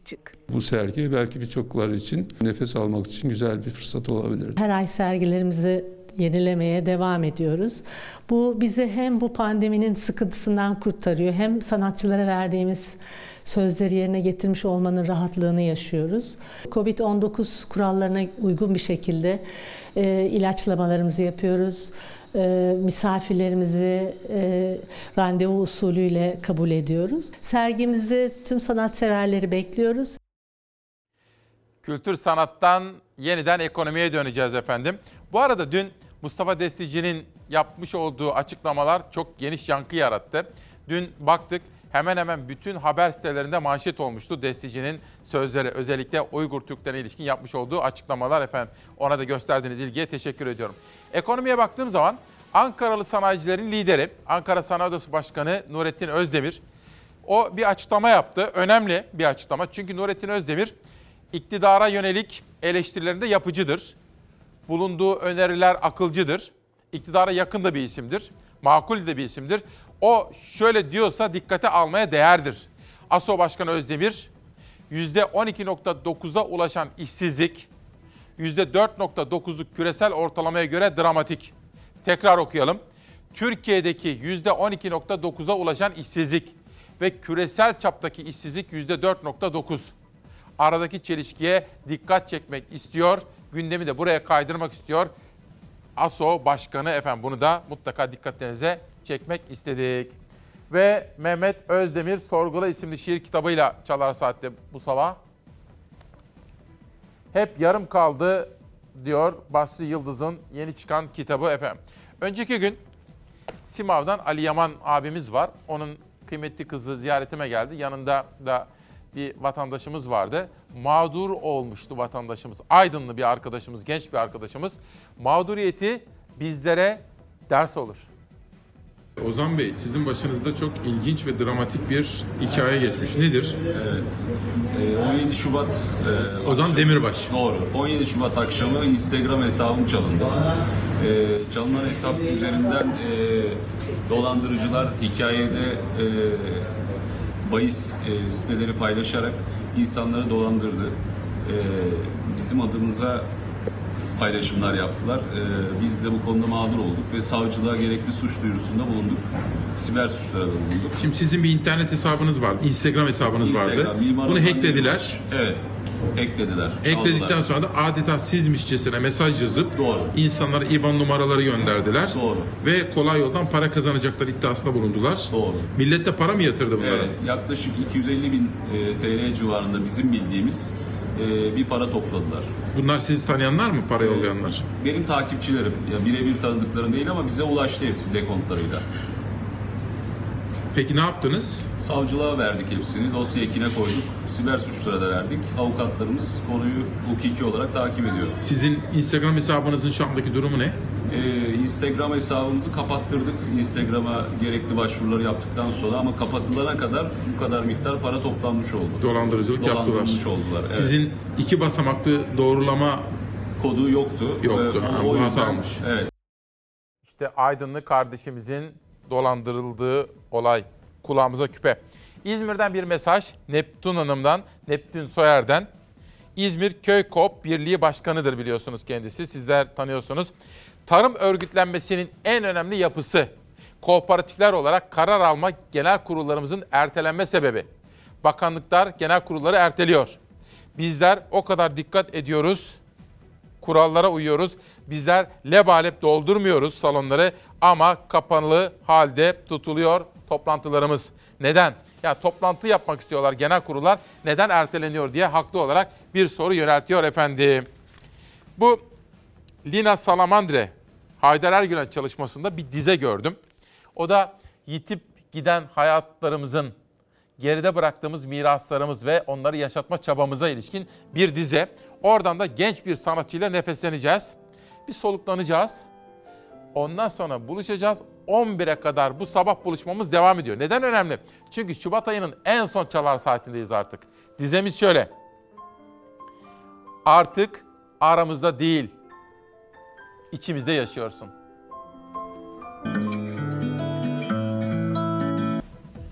26 Şubat. Bugünün adı 26 Şubat. Pazartesi Mart'ın ilk programını yapacağız sizlerle birlikte. Günaydın. Bugünün Türkiye'sinde diyoruz. Şimdi ne düşündüm biliyor musunuz buraya gelirken? Dünyanın en yorucu işi bu. 3 saat Türkiye gibi bir ülkede canlı yayında yazılı bir metin olmadan sizlere ülkemizin gerçeklerini anlatmaya çalışmak. Ve sizlerle birlikte uyanmak. Ama inanın bir 3 saat daha olsa yaparız. Yani iç huzurumuz o kadar yüksek. Değiyor diyoruz efendim. Şimdi yönetmenimden rica edeceğim Savaş'tan bir gazete gelsin arkaya. Pencere gazetesinde piyasalar vardı, dolar vardı.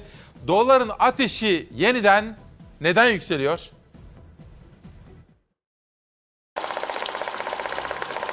Dolar ve euro gelişmekte olan ülkelerin para birimlerine karşı değer kazandı. Türk lirası da o dalgalanmadan etkilendi. Lira hafta başından bu yana değer kaybetti. Dolar 7 lira 40 kuruşun, euro 9 liranın üzerine çıktı.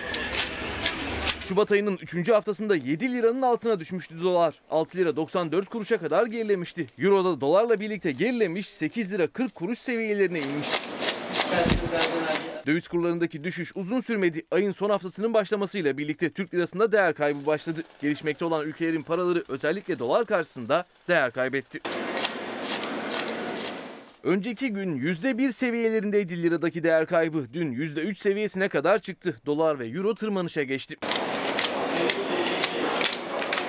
Şubat ayının son işlem gününe yüksek başladı dolar ve euro. Dolar 7 lira 40 kuruşun, euro ise 9 liranın üzerinde işlem görmeye başladı. Ardından gevşedi. Piyasaların durumu böyleydi. Fakat ben gittim bir an, koptum. Bir kız çocuğu fotoğrafı geldi bana inanılmaz bir şey. Turgay sen dayı oluyorsun öyle mi? Amca oluyor. Ha bu kardeşinin çocuğu. Ya bakar mısınız bin kere maşallah. Bugün yani 26 Şubat'ta Defne Mencur 3 yaşına giriyor. Doğum günü kutlu olsun. Ay bir prenses gibi maşallah ya. Allah analı babalı büyüsün. Amcası da onun bütün güzel günlerini görsün diyorum efendim.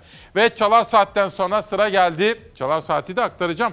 Ve orada özellikle iklim haberleri var.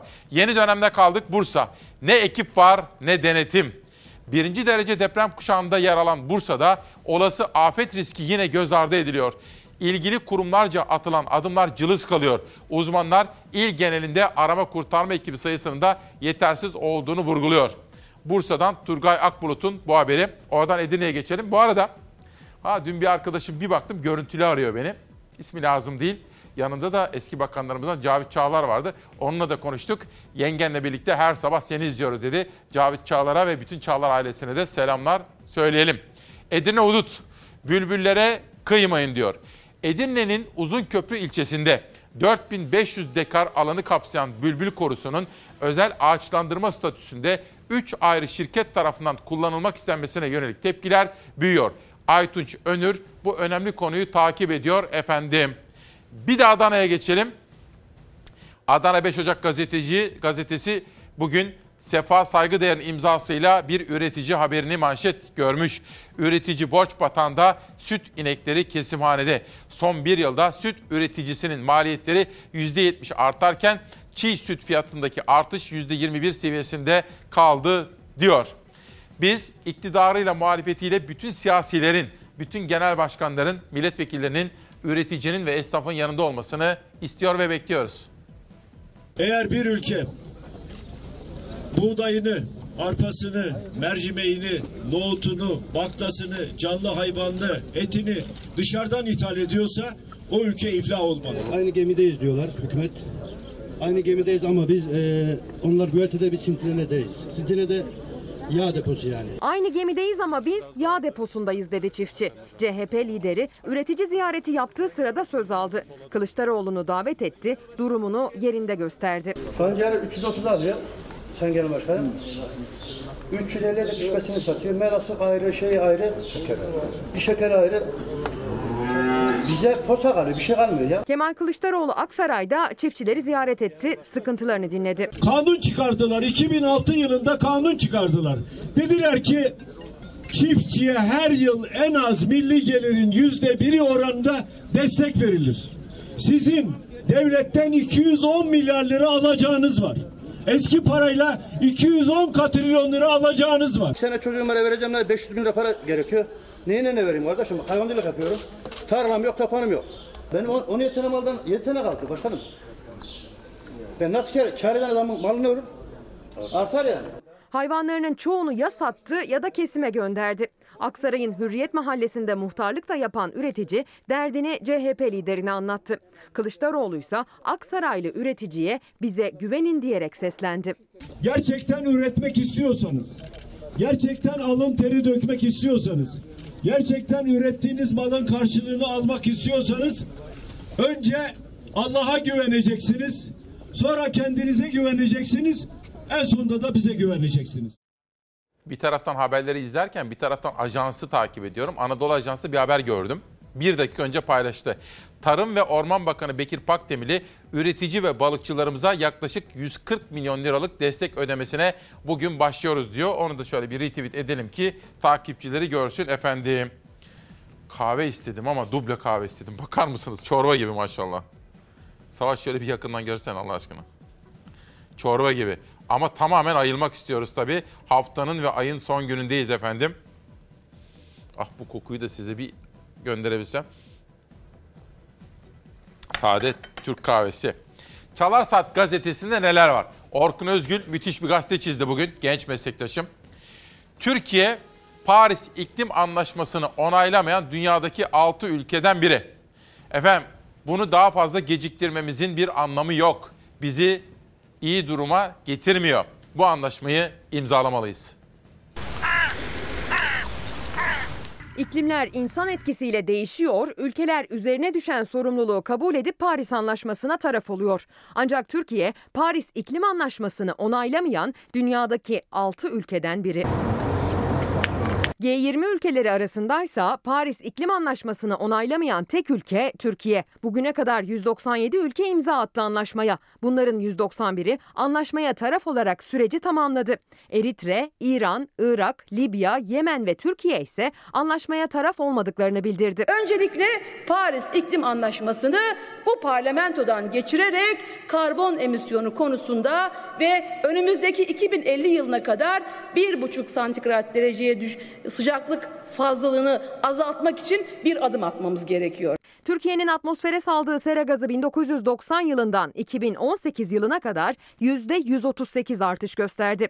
Sürdürülebilir Ekonomi ve Finans Araştırmaları Derneği, Ekonomi Birliği, Ekosfer Derneği, Tema Vakfı ve WWF Türkiye'nin de aralarında bulunduğu 37 sivil toplum kuruluşu bir araya geldi. Hükümete anlaşmaya taraf olun çağrısında bulundu. Deniyor ki evet iklim eylem planları hazırlıyoruz. İklim eylem planları sadece 5 yıldızlı otellerde, gösterişli salonlarda sunumları yapılıp kuşe kağıtlara basılarak dağıtılıyor. Eylem planları bir türlü adında geçtiği gibi eyleme dönüşemiyor.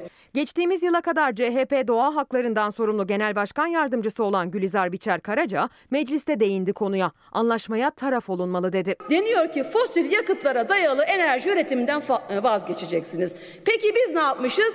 Paris İklim Anlaşması'nda yazılı olan miktarın yüzde 120'si fazla fosil yakıta dayalı yatırım planlamış ve yatırımı öngörmüşüz. Paris İklim Anlaşması imzalanacak.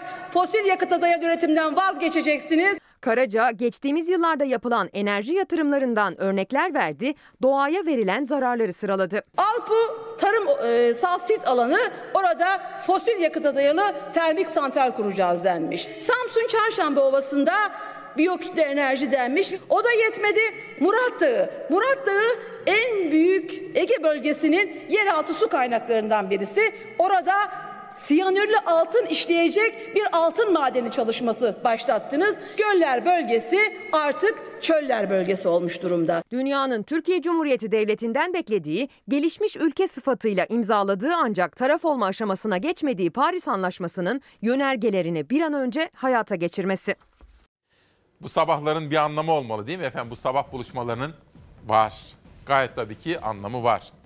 Ahmet Ayhan Saatçioğlu Din ve Bilim isimli kitabını yazmış, imzalamış ve bize göndermiş. Kendisine çok teşekkür ediyorum hocamıza. Ve Hasan Gürtekin Gece isimli kitabıyla Çalar Saat'te. Hep söylüyorum bu kitaplar bize böyle imzalı olarak gelen kitaplar. Bakın ne diyor? Doğrulardan vazgeçmeyenler yolun sonunda kazananlar olacaktır diyor. Kendisine teşekkür ediyorum. Efendim her yıl 25 Şubat'ta Türk müteşebbisi iş dünyasının önde gelen ismi Vehbi Koç'u saygıyla anarken bir sonraki günde onunla ilgili bilim ödüllerini sizlere sunmaya gayret ediyorum. Önemsiyorum. Prestijli bir ödül.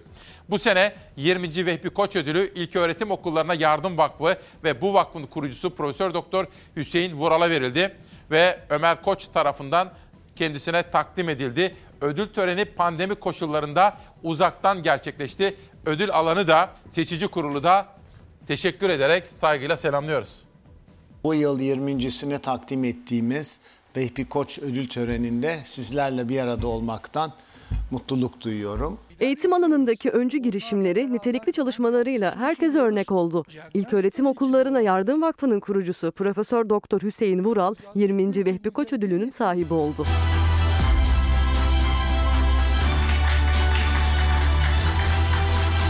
Türkiye'nin sanayi duayeni Vehbi Koç tarafından kurulan vakıf ilk günden bu yana eğitim, sağlık ve sanat dallarındaki çalışmalarıyla pek çok hayata dokundu. On binlerce öğrenciye destek verdi. Vehbi Koç Vakfı'nın 52. yaşı anlamlı bir ödülle taçlandı. Bu yılki Vehbi Koç ödülü eğitim alanındaki öncü çalışmalarından dolayı İlköğretim Okullarına Yardım Vakfı ilk yarın kurucusu Profesör Doktor Hüseyin Vural'ın oldu. Sizlere çok teşekkür ediyorum ve e, iyi ki Vehbi Koç bu vakfı kurmuş. İyi ki e, sizler böyle güzel şeylere devam ediyorsunuz. Pandemi nedeniyle online düzenlendi Vehbi Koç ödül töreni 20. ödülün sahibi Hüseyin Vural konuşmasında hayatlarına dokunduğu çocukların öykülerine de yer verdi. Köy çocukları bu ülkenin en şanssız eğitimde en şanssız olan çocukları. Çünkü bunlar taşımalı eğitimle başka ilçeye, ile veya başka bir merkeze gidiyorlar ve orada e, dersler saat 2-2.30 civarında bitince hemen servise minibüse binip geri dönüyorlar. Köylerinde hayat neyi dikte ediyorsa onlara ya hayvanların altını temizliyorlar ya anneye yardım ediyorlar, eğitimden uzaklaşıyorlar. Törende Koç Holding Yönetim Kurulu Başkanı Ömer Koç pandeminin gözler önüne serdiği eğitimde fırsat eşitsizliğine değindi. Öğrencilerimizin %15-%16'sının sistemin dışında kalması vahim bir tabloya işaret ediyor. Özetle salgınla birlikte süre gelen sorun daha da büyümüş, eğitimde fırsat eşitsizliği daha da derinleşmiş görünüyor. Ve kitaplarla kapatmak istiyorum. Songül Öztürkcan'ın kitabı ve Pınar Bayram Yürüker'in kitabı. Kendilerine teşekkür ediyorum. Haydar Ergülen, Lina Sama Salamandre'nin bu dünyada en değerli şey anlaşılmaktır efendim. Anlaşılmak. Bakın şair ne diyor? Şairi dinleyeceğiz. Bir küçücük müzik ve oradan Çağla Şikel'e bağlanacağız efendim. Bilmiyorum. Bildiğimse kimsenin kimseyi anlamamak için anlaşmış olduğu bir dünyada yaşadığımız. Hayatın ne olup olmadığı beni artık fazlaca ilgilendirmiyor. Hayır. Hayat ne olursa olsun ben kaybolmayı istiyorum. Hayatı çok sevmesem de hadi bir daha söyleyeyim. Hayatımızı çok seviyorum. Niye çattın